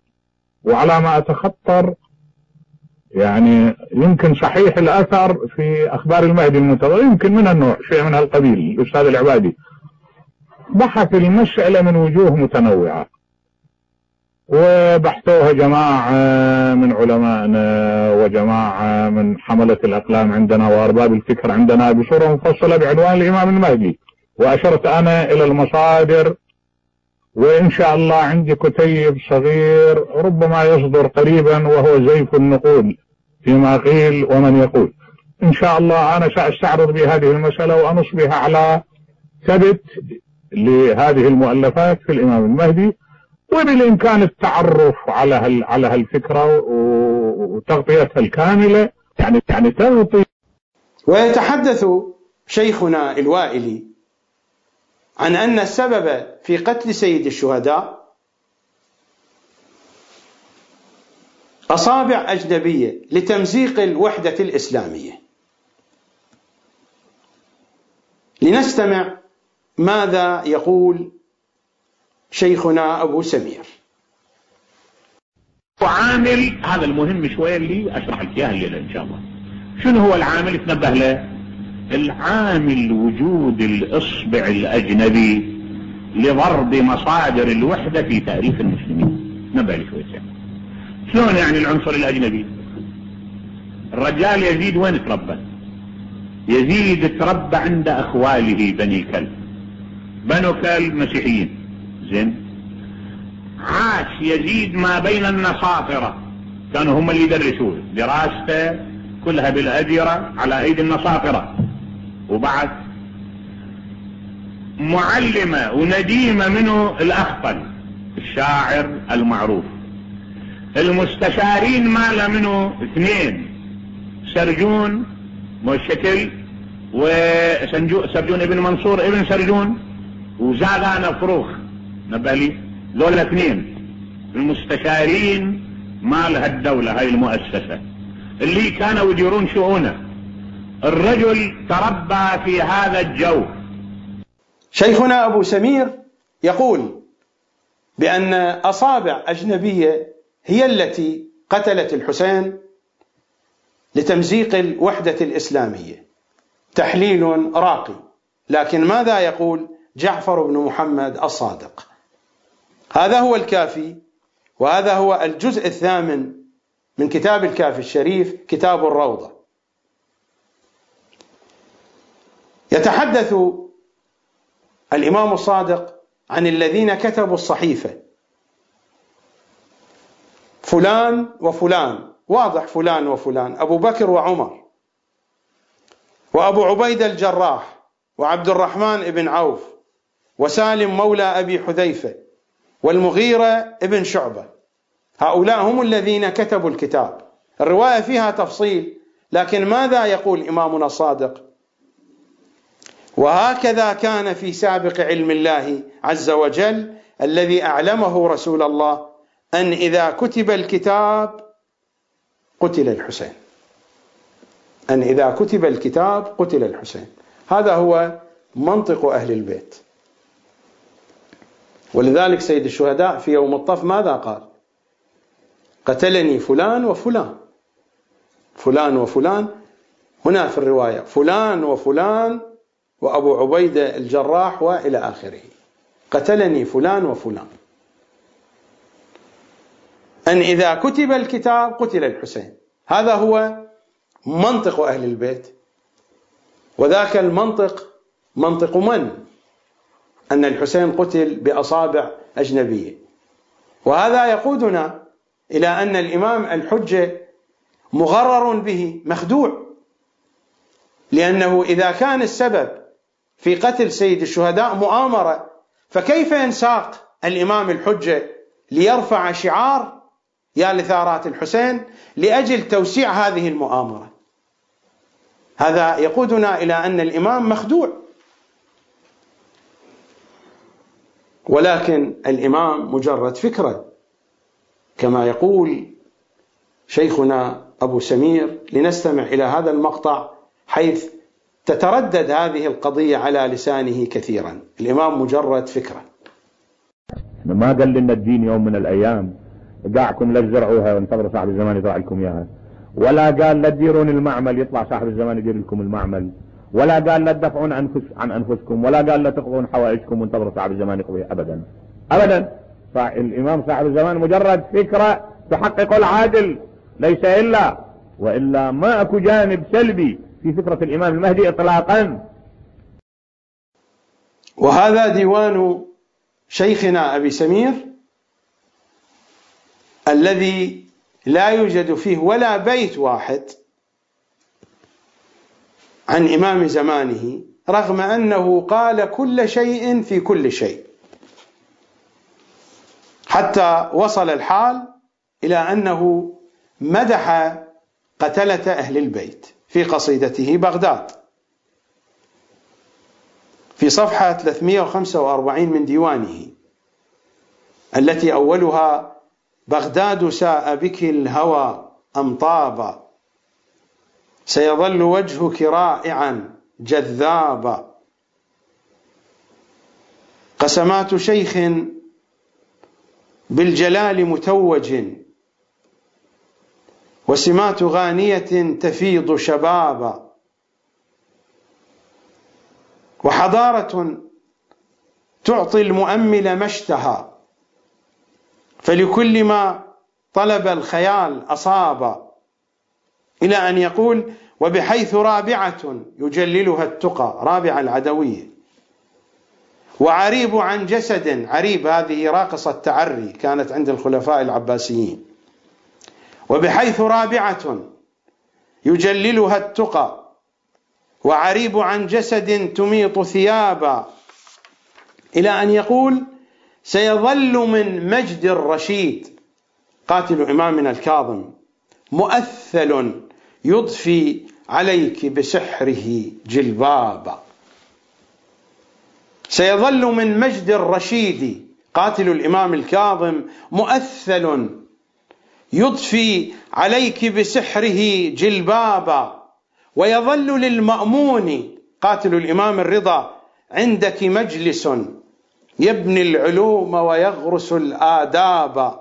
وصدا لمعتصم قاتل الإمام الجواد يعد كتائبا لنداء مسلمة دعت فأجاب وهذا أيضا سجلوه جزء من المعرفة الوائلية في معرفة إمام زماننا صلوات الله وسلامه عليه. أما الكتابان اللذان أوصى الشيعة بهما أن يعرفوا إمام زمانهم من خلالهما. الكتاب الأول كتاب البيان للكنج الشافعي هو عبارة عن خمسين صفحة فقط.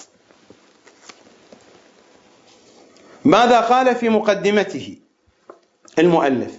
وقد وسمته بالبيان في أخبار صاحب الزمان وعريته عريته تعرية عن طرق الشيعة تعرية.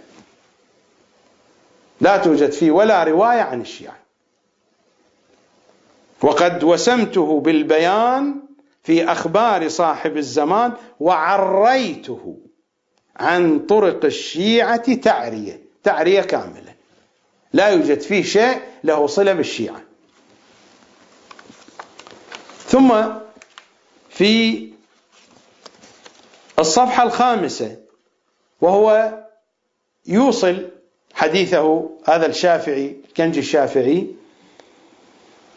يتحدث عن الصديقة.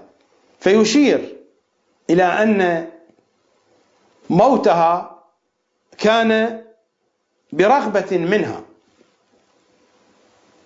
وبرغبة من النبي صلى الله عليه وآله. يا فاطمة لا تحزني ولا تبكي فإن الله أرحم بك وأرأف عليك إلى أن يقول وقد سألت ربي أن تكوني أول من يلحقني من أهل بيتي.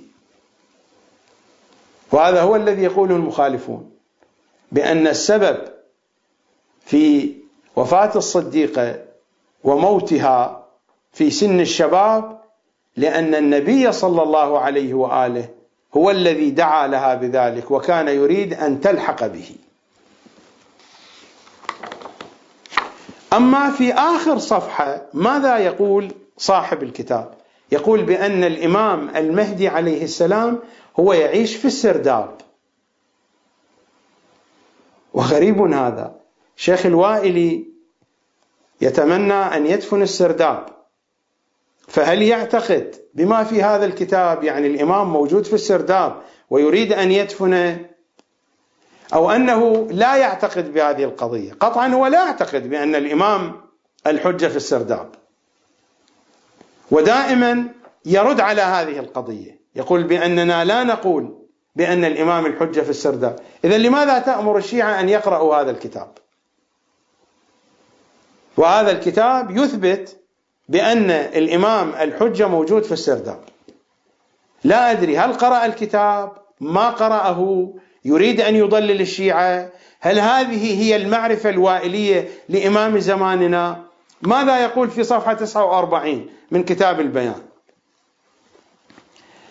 يقول وأما الجواب عن إنكارهم بقاءه في السرداب من غير أحد يقوم بطعامه وشرابه لأنه هو يعتقد بأن الإمام الحجة في السرداب بحسب ما كتب هو هذا الكنج الشافعي. أما الجواب عن إنكارهم بقاءه في السرداب ينكرون كيف يبقى في السرداب؟ من غير أحد يقوم بطعامه وشرابه فعنه جوابان. أحدهما بقاء عيسى عليه السلام في السماء من غير أحد يقوم بطعامه وشرابه. يا لقوة الأجوبة ويا لعظمة الاستدلالات التي يريد الشيخ الوائلي من الشيعة أن يتعلموها من هذه الكتب. الجواب الأول بقاء عيسى عليه السلام في السماء من غير أحد يقوم بطعامه وشرابه وهو بشر مثل المهدي. فإن قلت إن عيسى خرج عن الطبيعة البشرية قلت هذه دعوة باطلة. لأنه تعالى قال لأشرف الأنبياء قل إنما أنا بشر مثلكم. يعني هذه الآية لا يجاب فيها عن هذا الإشكال وعلى أي حال. والثاني الجواب الثاني وهو أقوى من الجواب الأول بقاء الدجال الدجال يبقى أين يبقى؟ لأنه يعتقدون هم المخالفون أن الدجال موجود في بئر. مربوط. فيقول كيف أن الدجال بقي منذ زمان النبي وإلى زمان ظهور الإمام الحجة مربوط في البئر من, من غير طعام وشراب فكذلك الإمام المهدي. استدلالات قوية. والثاني بقاء الدجال بأشد الوثاق مجموعة يداه إلى عنقه ما بين ركبتيه إلى كعبيه بالحديد.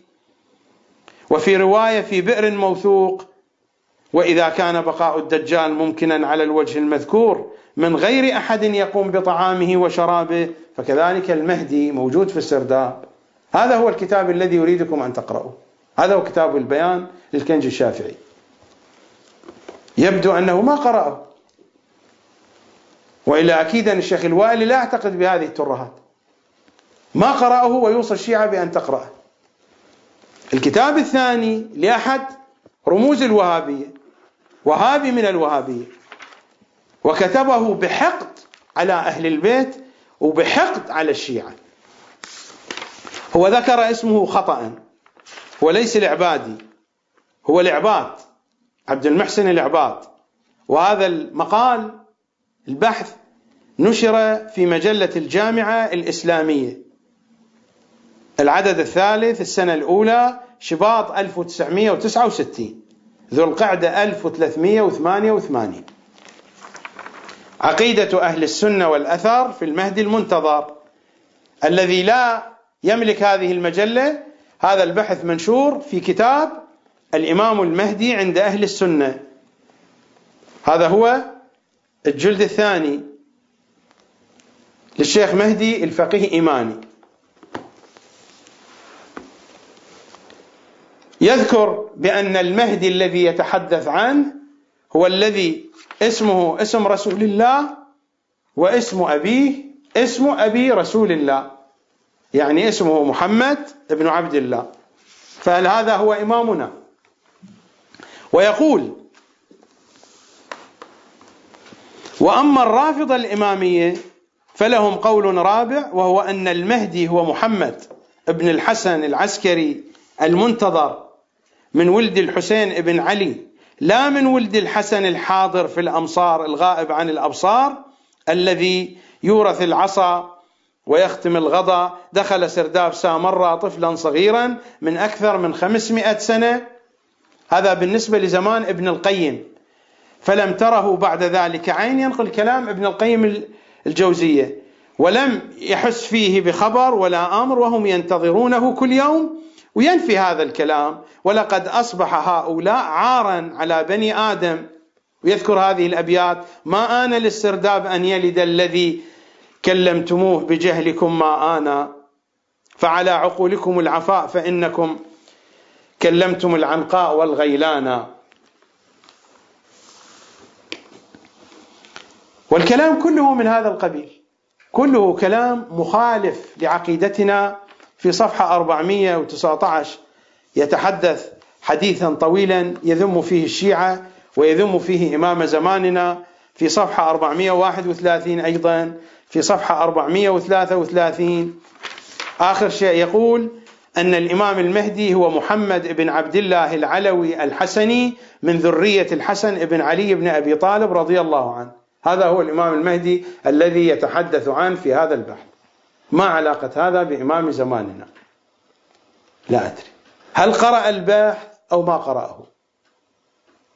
لا أدري. هو يخطأ حتى في اسم الكاتب ربما ما قرأه. هذه هي المعرفة الوائلية بإمام زماننا صلوات الله وسلامه عليه. إذا شئتم أن تتبعوها فأنتم أحرار في ذلك. ننتقل الآن إلى رمز آخر من رموز الشيعة السيد محمد حسين فضل الله. أقرأ مقاطع من كتبه ومن كلامه. هذا مقطع منشور في الندوة الجزء الأول صفحة 422 نقله سيد جعفر مرتضى في الجزء الأول من خلفيات كتاب مأساة الزهراء في صفحة 191 وهو يتحدث عن حديث الغدير. ثم ماذا يقول؟ إن مشكلتنا ما هي المشكلة؟ هو يذكر حديث الغدير. ويقول هذا الحديث موجود عند السنة والشيعة. يقول إن مشكلتنا هي أن حديث الغدير هو من الأحاديث المروية بشكل مكثف من السنة والشيعة.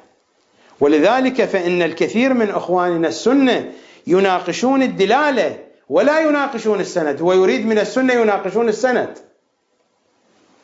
في الوقت الذي لا بد أن ندرس القضية من خلال ذلك أيضا. غريب هذا. ألا تلاحظون الغرابة؟ استمعوا إلى كلامه. يقول هذه مشكلة أن هذا الحديث يرويه الشيعة والسنة وأن السنة لا يناقشون سنده يناقشون متنه. يقول هذه مشكلة عندنا. إن مشكلتنا هي أن حديث الغدير هو من الأحاديث المروية بشكل مكثف من السنة والشيعة. ولذلك فإن الكثير من إخواننا المسلمين السنة يناقشون الدلالة ولا يناقشون السند. في الوقت الذي لا بد أن ندرس القضية من خلال ذلك أيضا. أنا ما عندي تعليق. التعليق إليكم. أما في كتابه في رحاب الدعاء في رحاب دعاء كميل. طبعا الموجودة عندي.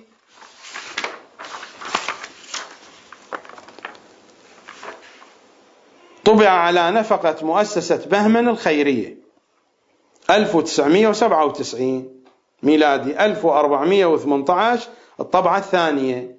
في صفحة 72 يتحدث عن أمير المؤمنين. يقول ولذا فإنه عليه السلام يسأل الله سبحانه وتعالى أن يغفر له الذنوب التي لها أمثال هذه النتائج مثل هذه المقاطع اللهم اغفر لي الذنوب التي تغير النعم اللهم اغفر لي الذنوب التي تنزل النقم فإنه يسأل الله سبحانه وتعالى أمير المؤمنين يتحدث عن الأمير أن يغفر له الذنوب التي لها أمثال هذه النتائج لكي يصلح سره وعلانيته معا فيستعيد مكانته وموقعه في الحياة. في صفحة 81 ولذا يسأل علي عليه السلام الله سبحانه وتعالى أن يغفر أن يغفر له الذنوب التي تميت القلب والتي تضع القلب في التيه والضلالة حتى يبقى على صلة الأمل بالله تعالى. في صفحة 84 عند هذه الفقرة من الدعاء اللهم اغفر لي كل ذنب أذنبته وكل خطيئة أخطأتها. ويبدو من سؤاله عليه السلام أن المراد بالخطيئة هنا هو المعنى الثاني لا المعنى الأول أي المراد مطلق الخطأ. فنحن نجد في سؤاله هذا عليه السلام توسعا في الطلب.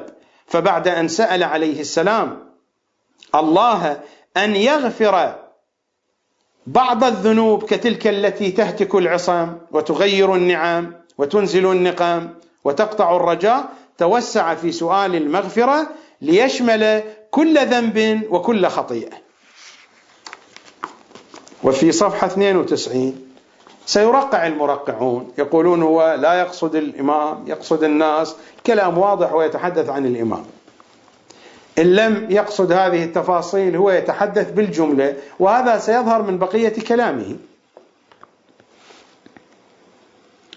صفحة 92 ألا تشعر أن عليا لا يزال خائفا ولا سيما أن الذنوب والخطايا التي طلب من الله سبحانه وتعالى أن يغفرها له هي من الذنوب الكبيرة التي يكفي ذنب واحد لينقسم الظهر منها.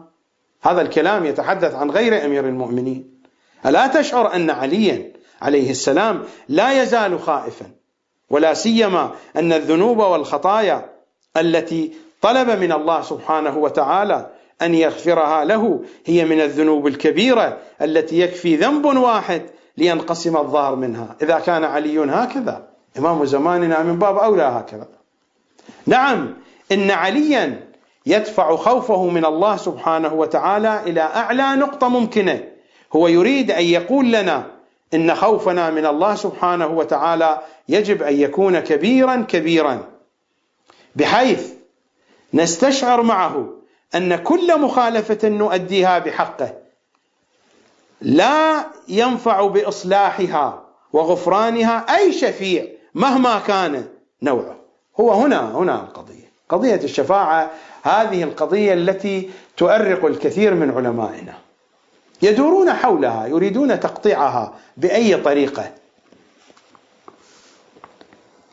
بحيث نستشعر معه أن كل مخالفة نؤديها بحقه لا ينفع بإصلاحها وغفرانها أي شفيع مهما كان نوعه سوى الله سبحانه وتعالى. نذهب إلى صفحة 143 فلأن الله سبحانه وتعالى هو خير مرجو وأكرم مدعو فإن الإمام علي عليه السلام يقسم عليه بعزته. ألا يحجب عنه دعاءه بسبب ما اقترفته يداه من الذنوب. أو بما كسب قلبه من الآثام. وكأن لسان حال الإمام عليه السلام في كل ذلك يقول يا سيدي فأسألك بعزتك إلى آخر الكلام. ويتابع الإمام عليه السلام ببيان حاله قائلا ولا تفضحني بخفي ما اطلعت عليه من سري. يا ربي هنالك الكثير من الأشياء التي أقوم بها من دون أن يراني أحد أو أتكلم بشيء ولا يسمعني أحد وأنت الساتر الرحيم فيا رب لا تفضحني في الدنيا وفي الآخرة وأعدك بأني سأتراجع عن خطئي وإساءتي ومعصيتي. يقولون بأنه لا يقصد الإمام وإنما يتحدث بهذه الطريقة يقصد عامة الشيعة عامة المؤمنين. لكن ما الحاجة إلى هذا الأسلوب لنفترض أن ذلك. ما الحاجة إلى الجرأة على الإمام المعصوم بهذه الطريقة؟ لماذا لا تقول بأن الدعاء يقول كذا وكذا؟ أو أن الداعي حينما يدعو المقصود المعنى كذا وكذا. لماذا كل هذه العبارات غير المؤدبة التي تستعملها على لسان الإمام المعصوم؟ لماذا تعترض إذن على بعض الشعراء الذين يذكرون بعض المعاني عن لسان العقيلة وتقول بأنهم ينسبون إلى العقيلة شيئا هي ما قالته. وهذه القضية فيها إشكال شرعي. لأن تلك القضية مرتبطة بالمجالس الحسينية. والقضية الحسينية معروفة.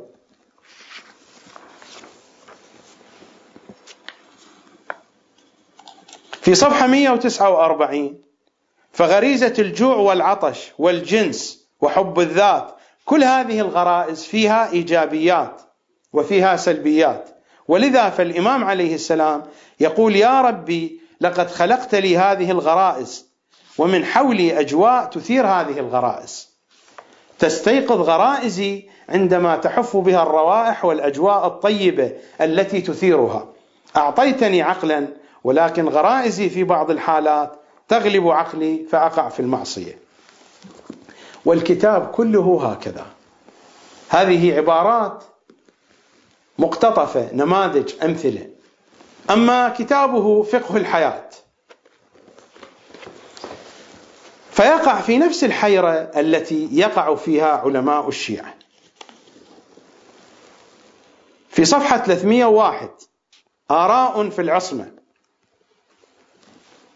أما بالنسبة إلى العصمة في غير هذا الجانب كما لو فرضنا أن النبي أو الإمام يخطئ في أمور حياتية أو أنه ينسى بعض الأشياء العادية يسهو في صلاته فإن العقل لا يحكم بامتناع الخطأ أو النسيان أو السهو في هذا المجال.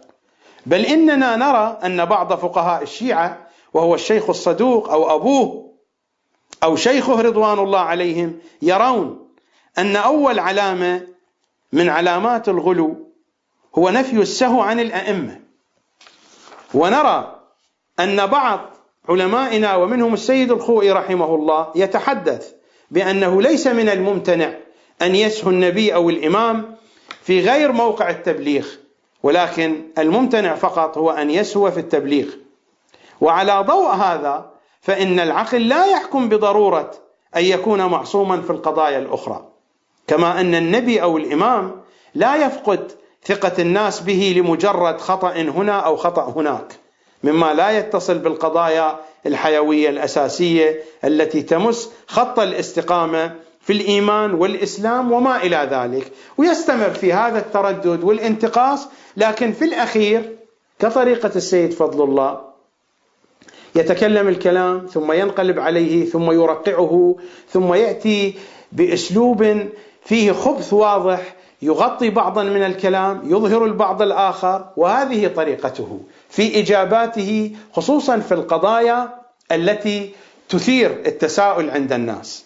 إلى أن يقول في الأخير وعلى ضوء هذا فإننا من خلال فهمنا لدور النبوة ودور الإمامة نعتقد بأنه لا بد للنبي أو للإمام أن يكون معصوما في جميع الأمور سواء في القضايا التي تتصل بالتبليغ أو القضايا التي تتصل بحركة الفكر في واقع الحياة، ما المقصود بحركة الفكر في واقع الحياة؟ يعني بالنتيجة هو يسهو وينسى ويرتكب خطأ هنا وخطأ هناك، لكن هذه العبارات مموهة. أن يكون معصوما في جميع الأمور، في أي أمور؟ فقط في أمور التبليغ سواء في القضايا التي تتصل بالتبليغ أو القضايا التي تتصل بحركة الفكر في واقع الحياة. ما المقصود حركة الفكر في واقع الحياة؟ هي جزء من التبليغ أيضا. ولكنها تتحدث عن حيرته أيضا.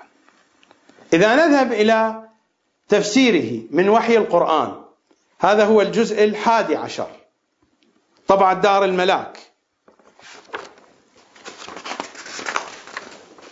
الطبعة الثالثة مزيدة ومنقحة 2007 ميلادي 1428 هجري.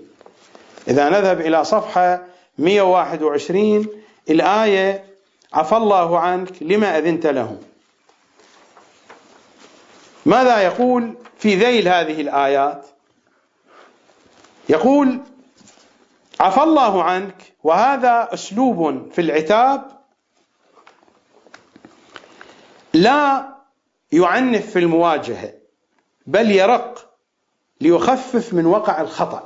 يعني هو الخطأ وقع ولكن ليس هنا عنف في المواجهة من الله للنبي.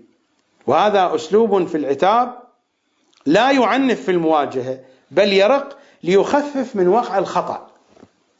لأن النبي وقع في الخطأ انطلاقا من عدم اطلاعه على مواقفهم الحقيقية.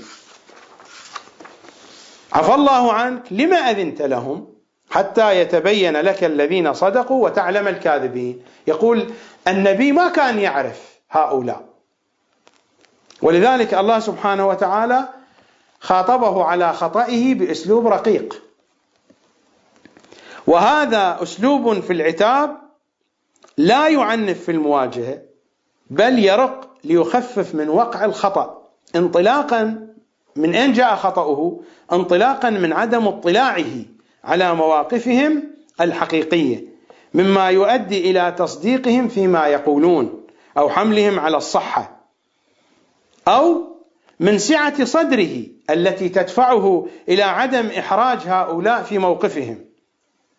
وقد يثار في هذا المجال موضوع العصمة لأن العفو فيما توحي به الكلمة يفرض أن هناك ذنبا يحتاج صاحبه إلى العفو عنه. ولكن الموضوع ليس كذلك لأن مثل هذه الكلمة تستعمل في مقام العتاب الخفيف الذي يكشف عن طبيعة الخطأ غير المقصود للتصرف. بالنتيجة النبي خطأ وكان يجهل بحقائق هؤلاء وما يعرف أمور الناس. في صفحة 125 يقول وليست هناك مشكلة أن يقع الخطأ. لا توجد مشكلة أن يقع الخطأ من النبي. فيما هو الواقع في رصد الأشياء الخفية يعني الإمام الحجة إذا ظهر سوف يخدعه الكثيرون. فكيف يملأ الأرض حينئذ قسطا وعدلا؟ حينئذ دوائر المخابرات العالمية ستخدعه يخدعه الكثيرون حينئذ. إذا كان النبي يخدع بهذه الطريقة لكن ماذا تصنع لقوم يجهلون أحاديث أهل البيت؟ لأما قالوا قالوا القرآن نزل بإياك أعني واسمعي يا جارة. لكن ماذا نصنع؟ وليست هناك مشكلة أن يقع الخطأ فيما هو الواقع في رصد الأشياء الخفية من خلال غموض الموضوع لعدم وضوح وسائل المعرفة لديه. لم تكن وسائل المعرفة واضحة لديه لدى النبي. ما دام الغيب محجوبا عنه فالغيب محجوب عن النبي. كذلك إمام زماننا. من باب أولى هذا هو إمام زمانكم. يا شيعة أهل البيت اعرفوا إمام زمانكم بهذه الطريقة الجميلة الحسنة. هذا في الجزء الحادي عشر أما في الجزء العشرين. أيضا من تفسير وحي القرآن. تفسير من وحي القرآن. هو يقول ودائما يقول يقول الأئمة كانوا يستوحون معاني القرآن وعلينا أن نستوحي معاني القرآن. ومن هنا انطلق في وضع هذا التفسير وفي وضع هذا العنوان تفسير من وحي القرآن. هو يقول دائما ويكرر هذه الكلمة موجودة في كتبه أن الأئمة كانوا يستوحون القرآن وعلينا أن نفعل مثلهم. علينا أن نستوحي القرآن. مثل ما الأئمة يستوحون القرآن. هذا الجزء الرابع والعشرون. في صفحة 57 الآيات عبس وتولى أن جاءه الأعمى. في صفحة 62 هو يقول بأن هذه الآيات نزلت في النبي صلى الله عليه وآله. في صفحة مثلا 65 يقول إن الرواية المنسوبة إلى الإمام الصادق عليه السلام في أن الحديث عن رجل من بني أمية لا تتناسب مع أجواء الآيات. ليس عندنا في الروايات أن الآية عبس وتولى نزلت في عثمان بن عفان. في بعض الروايات ذكرت اسمه وبعض الروايات قالت رجل من بني أمية عثمان من بني أمية. إن الرواية المنسوبة إلى الإمام الصادق عليه السلام في أن الحديث عن رجل من بني أمية لا تتناسب مع أجواء الآيات لأن الظاهر من مضمونها أن صاحب القضية يملك دورا رساليا ويتحمل مسؤولية تزكية الناس مما يفرض توجيه الخطاب إليه للحديث معه عن الفئة التي يتحمل مسؤولية تزكيتها. حديث عن النبي صلى الله عليه وآله. ولذلك يقول عبس وتولى أي واجه الموقف بالعبوس الذي أي واجه الموقف بالعبوس أو العبوس بالعبوس الذي يتمثل في تقلص عضلات الوجه وقسوة النظرة والإعراض عن هذا السائل الملحاح. هكذا يصف النبي صلى الله عليه وآله. أي واجه الموقف بالعبوس الذي يتمثل في تقلص عضلات الوجه وقسوة النظرة والإعراض عن هذا السائل الملحاح. لأنه يرفض الهداية من خلال ما يظهر من سلوكه يعني هذا الذي كان من الأغنياء بجانب النبي. الأمر الذي يجعل من الاستغراق في ذلك مضيعة للوقت. يقول النبي يضيع وقته مع هذا الذي لا يهتدي سبيلا. لأنه يرفض الهداية من خلال ما يظهر من سلوكه صفحة 62 الأمر الذي يجعل من الاستغراق في ذلك مضيعة للوقت وتفويتا لفرصة مهمة أخرى وهي تنمية معرفة هذا المؤمن الداعية ابن أم مكتوم الذي يمكن أن يتحول إلى عنصر مؤثر في الدعوة الإسلامية. فأين هي المشكلة الأخلاقية المنافية للعصمة في هذا كله؟ يقول هذا لا ينافي الجانب الأخلاقي ولا ينافي العصمة. أن السورة قد تكون واردة في مقام توجيه النبي إلى الاهتمام بالفئة المستضعفة التي تخشى الله وتؤمن به لتعميق تجربتها الروحية وتنمية معرفتها القرآنية الإسلامية.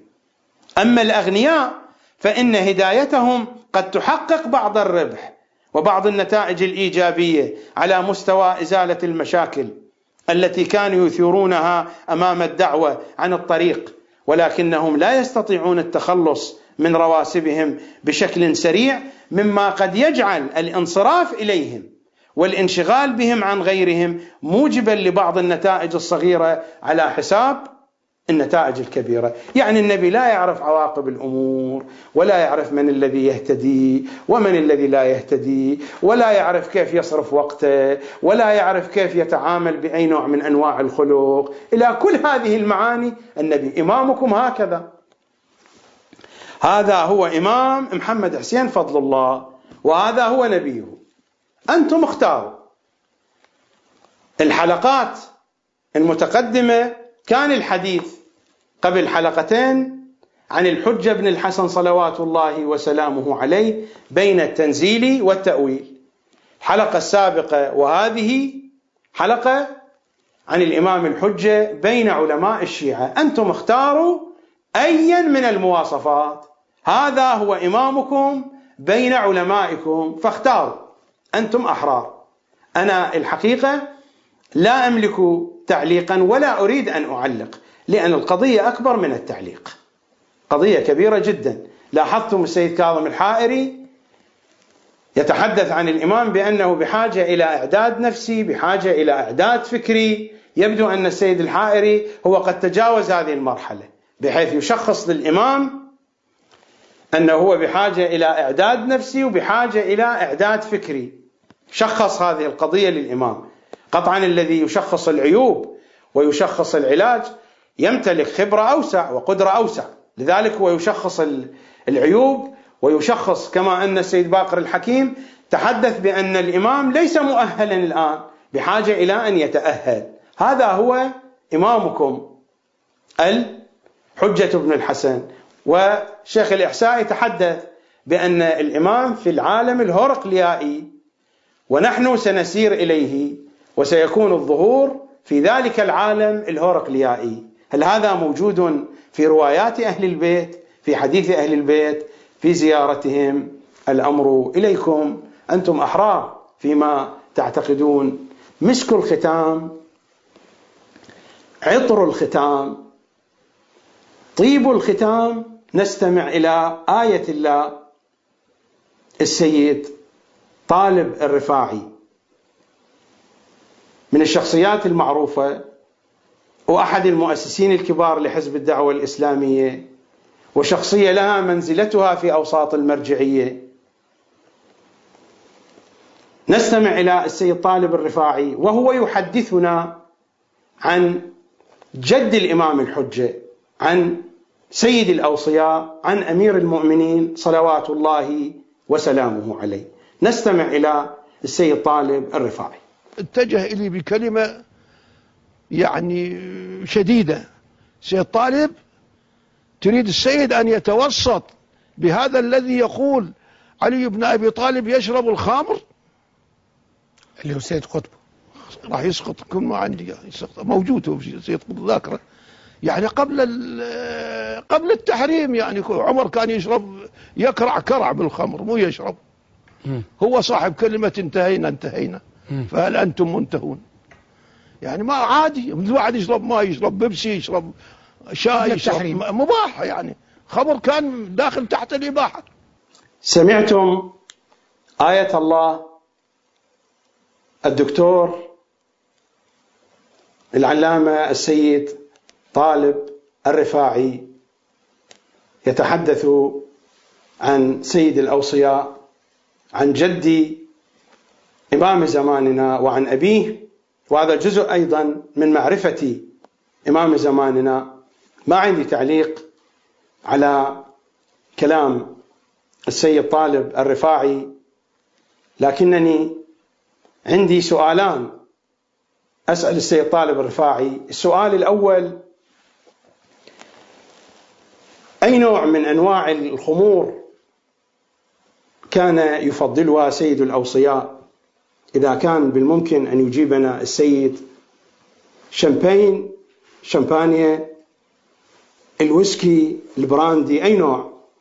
وهل أن الإمام كان يشرب البيبسي ال original أو ال diet؟ فقط أنا أطلب من سماحة السيد طالب الرفاعي أن يجيبني على هذين السؤالين وما عندي تعليق لأن القضية أكبر من التعليق.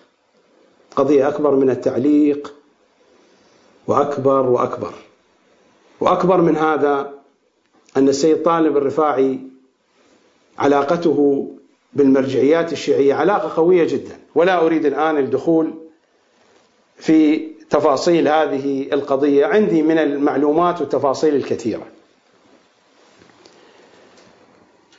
هذه القضية ليست غريبة التي ذكرها سيد طالب الرفاعي في الطبعات الأولى من هذا التفسير تفسير سيد فضل الله كانت هذه الرواية موجودة. ولكن لما كثر الاحتجاج عليه قال بأن عامل المطبعة هو الذي أدخلها. الآن في هذه الطبعة غير موجودة. صار حديث كبير في الشارع في الشارع الشيعي في لبنان وخارج لبنان عن هذه القضية. لأن سيد فضل الله هم يشربون من نفس المشرب. سيد فضل الله أيضا ثبت هذه الرواية أن أمير المؤمنين شرب الخمر. هذه الروايات موجودة في كتب النواصب.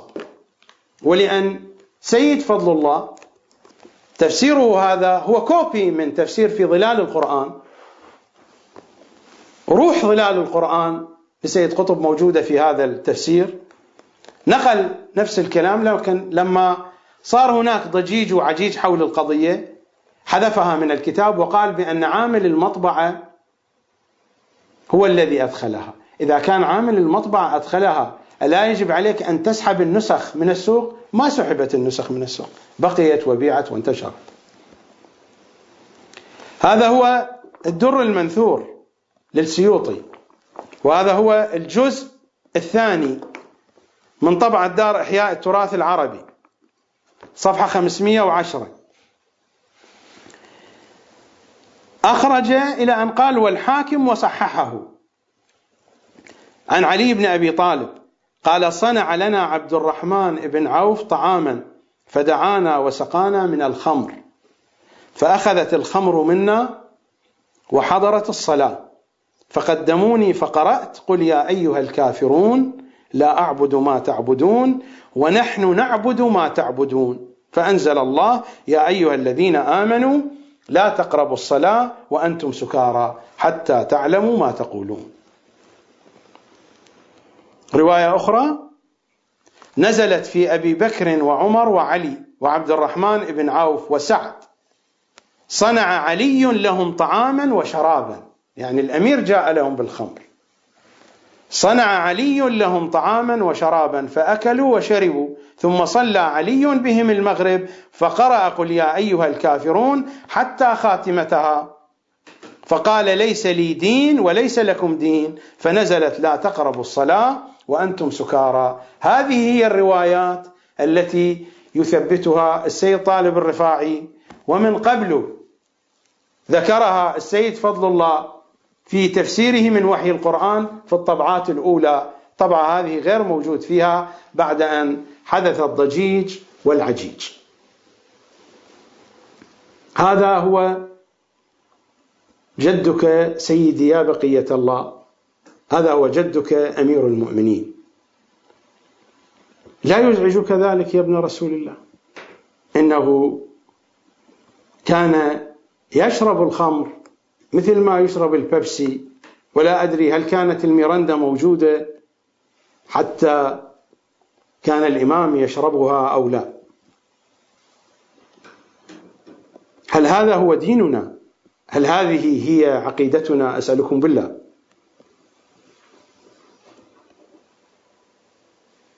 هناك الكثير من المعلومات التي أعرفها وهي أسوأ بكثير. من هذا الذي ذكرته. لكنني لا أملك عليها دليلا حسيا وأنا أبني مواقفي عليها لعلمي بحقيقتها وبصدقها. ولأن الكلام الذي يذكر في المجالس الخاصة يكون أصدق وأوثق وأكشف للحقيقة من الكلام الذي يكتب في الكتب. والله هناك ما هو أسوأ وأسوأ وأسوأ وأسوأ من هذا أضعاف أضعاف المرات.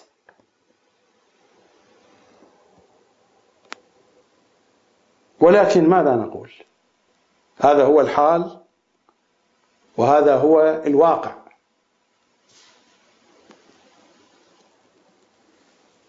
تبين لنا بعد ذلك هناك اتجاهان لا علاقة لي بالأسماء. لا علاقة لي بالأسماء. ووالله لا أريد أن أنتقص أحدا. وأنا لا أسيء الظن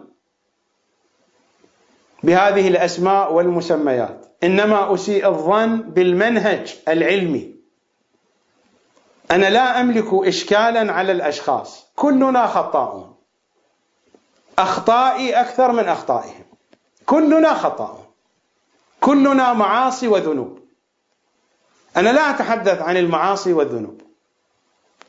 أنا أتحدث عن منهج. أنا أسيء الظن في المنهج العلمي الذي يتبعه علماء الشيعة.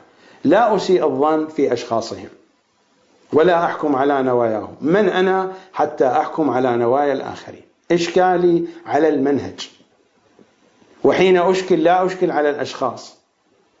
أشكل على المنهج. والذي يحدد عاقبة الإنسان النية. لكن حينما نكون في موقع المسؤولية وفي موقع المسؤولية العلمية علينا أن ندقق النظر في المنهج العلمي الذي نتبعه وعلينا أن نشخص المنهج الصحيح الذي يقودنا إلى أهل البيت والمنهج الصحيح الذي يبعدنا عن أهل البيت. هناك اتجاهان بغض النظر عن الأسماء والمسميات. اتجاه واضح فيه التقصير تجاه أهل البيت. أنا أقول للذين يشاهدونني الآن الذين قطعا هناك من يعجبهم هذا الاتجاه. ليس كل الذين يشاهدونني أو يسمعون هذا الحديث يعجبهم ما يعجبني. العقول مختلفة المذاقات مختلفة المشارب مختلفة. هناك من الناس من يعجبهم هذا التنقيص بالأئمة بل يريدون أكثر من ذلك. وهناك من الناس من يعجبهم المشرب الذي أتحدث عنه. لذلك أقول بغض النظر عن الأسماء أنا أقدم هدية للذين يعجبهم هذا النوع من التنقيص. أقدم لهم هدية هدية مختصرة هدية موجزة. أن أتركهم دقائق ثواني في رحاب هذا الدعاء. دعاء النفخ المبارك. ننصت خاشعين. ربنا يخليهن بحق جاه النبي. اللهم خلي الزعيم. واديله زي ما هو عايز. عايز مانجا ياخد مانجا عايز فراولة ياخد فراولة. عايز فلوس ياخد فلوس وهو محتاج فلوس اللهم صل على النبي. ده بيركب ببلاش. ربنا يخليهن يا رب وكتر له فيتاميناته اللهم كتر فيتامينات الرئيس. وأكله كباب وكفته طول عمره. عايز كباب لوحده ياخد عايز كفتة لوحدها ياخد عايز مشكل وماله. واديله سلطات على قد نيته. اللهم اديله طحينة. اللهم اطحن الزعيم. اللهم اقسم من بابا غنوجه واديله ترشي. اللهم ترشيه اللهم فلفل له وخير له وجزر له واديله كل المشتهيات يا رب العالمين. واديله جرجير اللهم جرجره بحق جاه النبي. اللهم جرجر الزعيم القائد واديله بطيخ. اللهم بطخه. اللهم ادي الزعيم بطيخه من غير بنزل لسه الرئيس هيقعد يتفتف وبتاع فاضيين إحنا الحاجات دي. الزعيم يضغط على طول.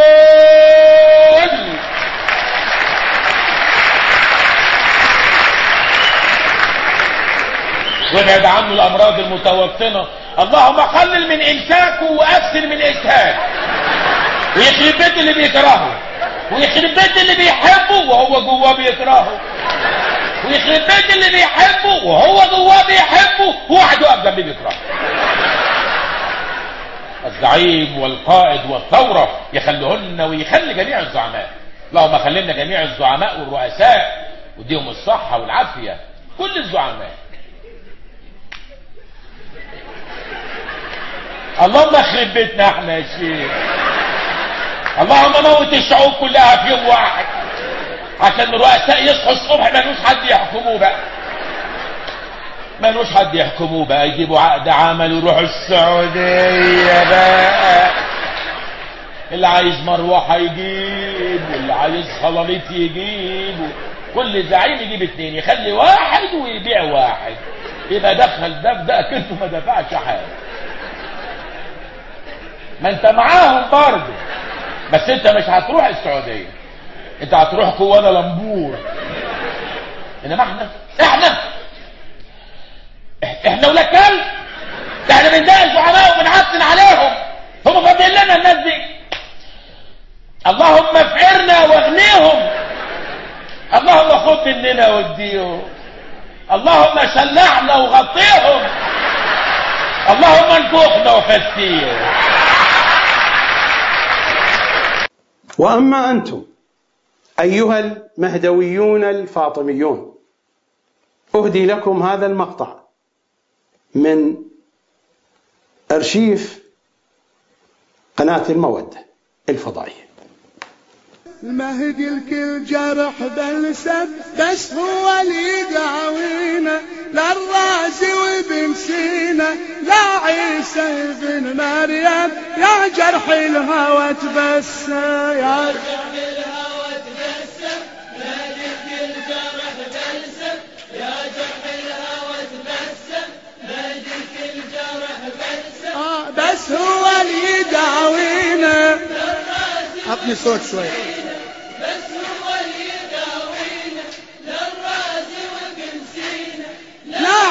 ابن يا جرح الهوى تبسم مهدي الكل جرح بلسم. يا جرح الهوى تبسم مهدي الكل جرح بلسم. بس هو اللي يداوينا لا وابن سينا لا عيسى ابن مريم. يا جرح الهوى تبسم.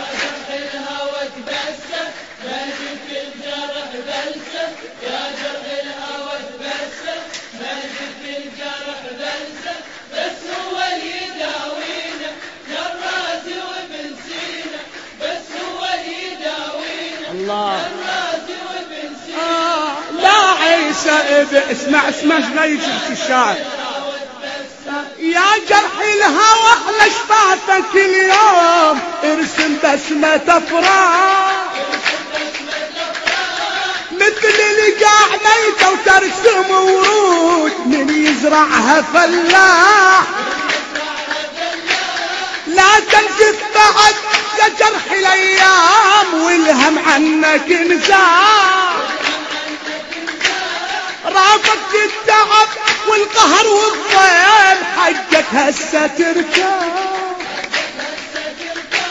عمرك عشت بالظلمة ولياليك ما مر بها مصباح. بشرك الفرج يا طالب النور نور ابن الحسن لا.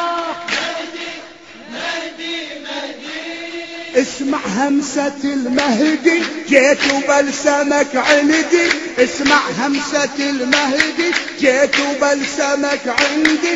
بسك لا توين بسك ارحم يا جرح نفسك. بسك لا توين بسك ارحم يا جرح نفسك. كل الميتة تتألم يا جرح الهوى.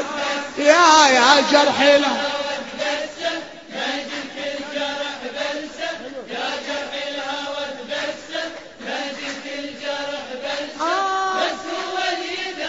للرازي بس هو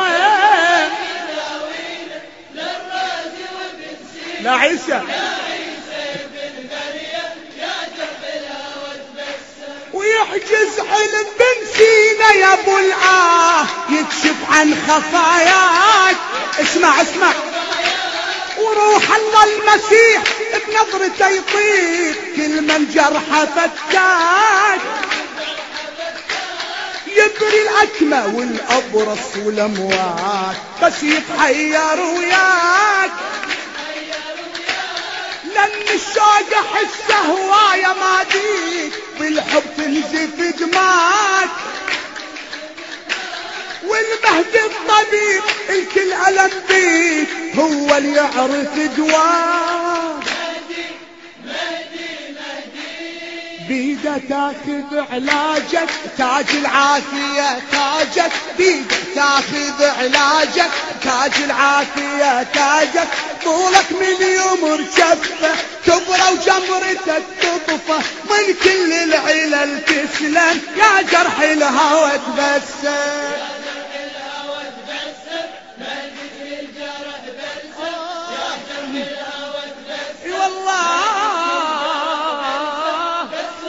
اعيده هذا هذا. اعيده إن شاء الله.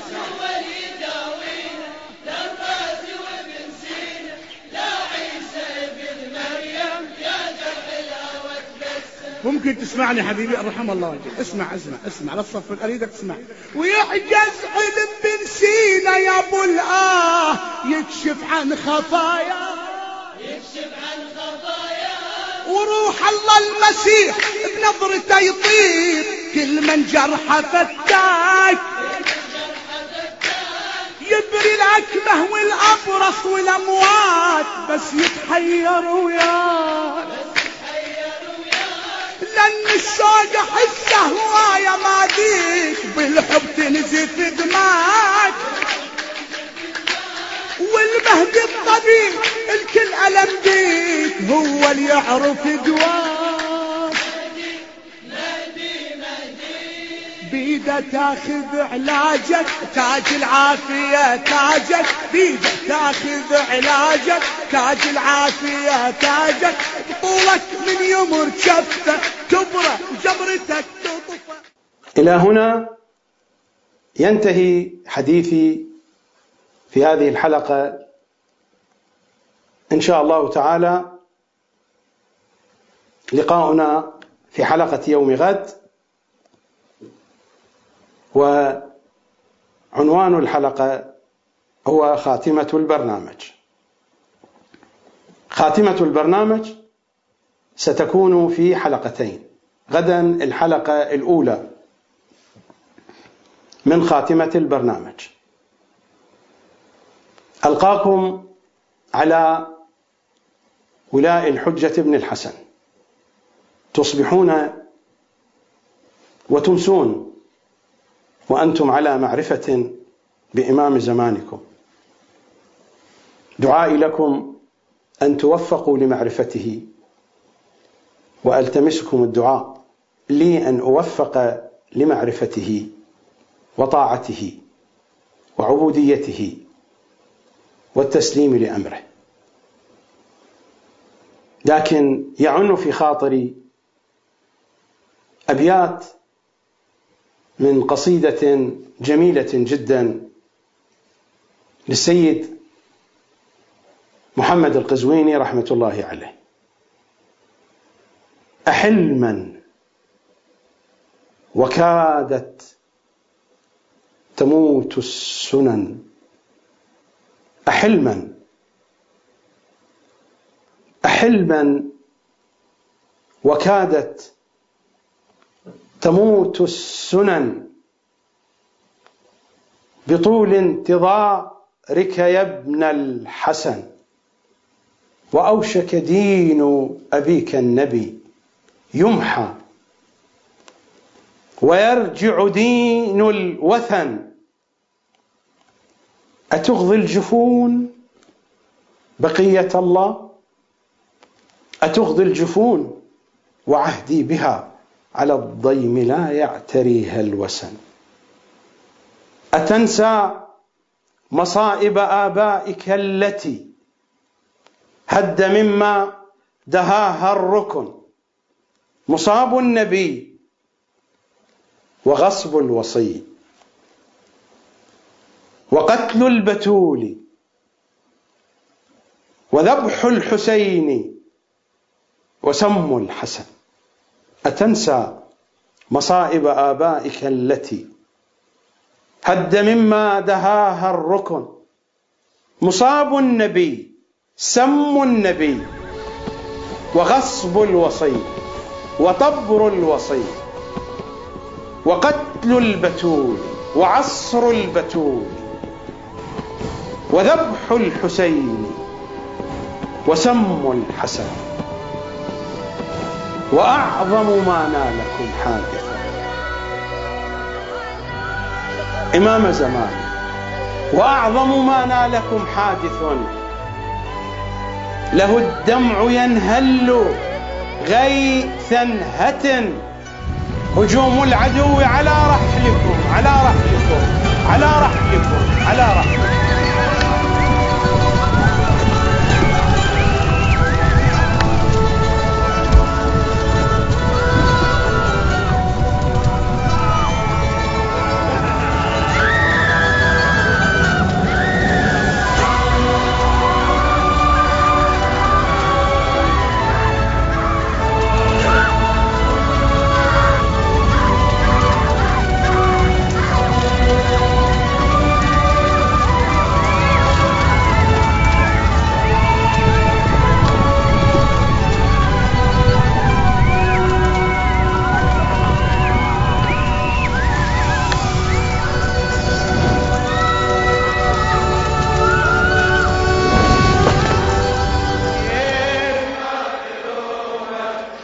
Musa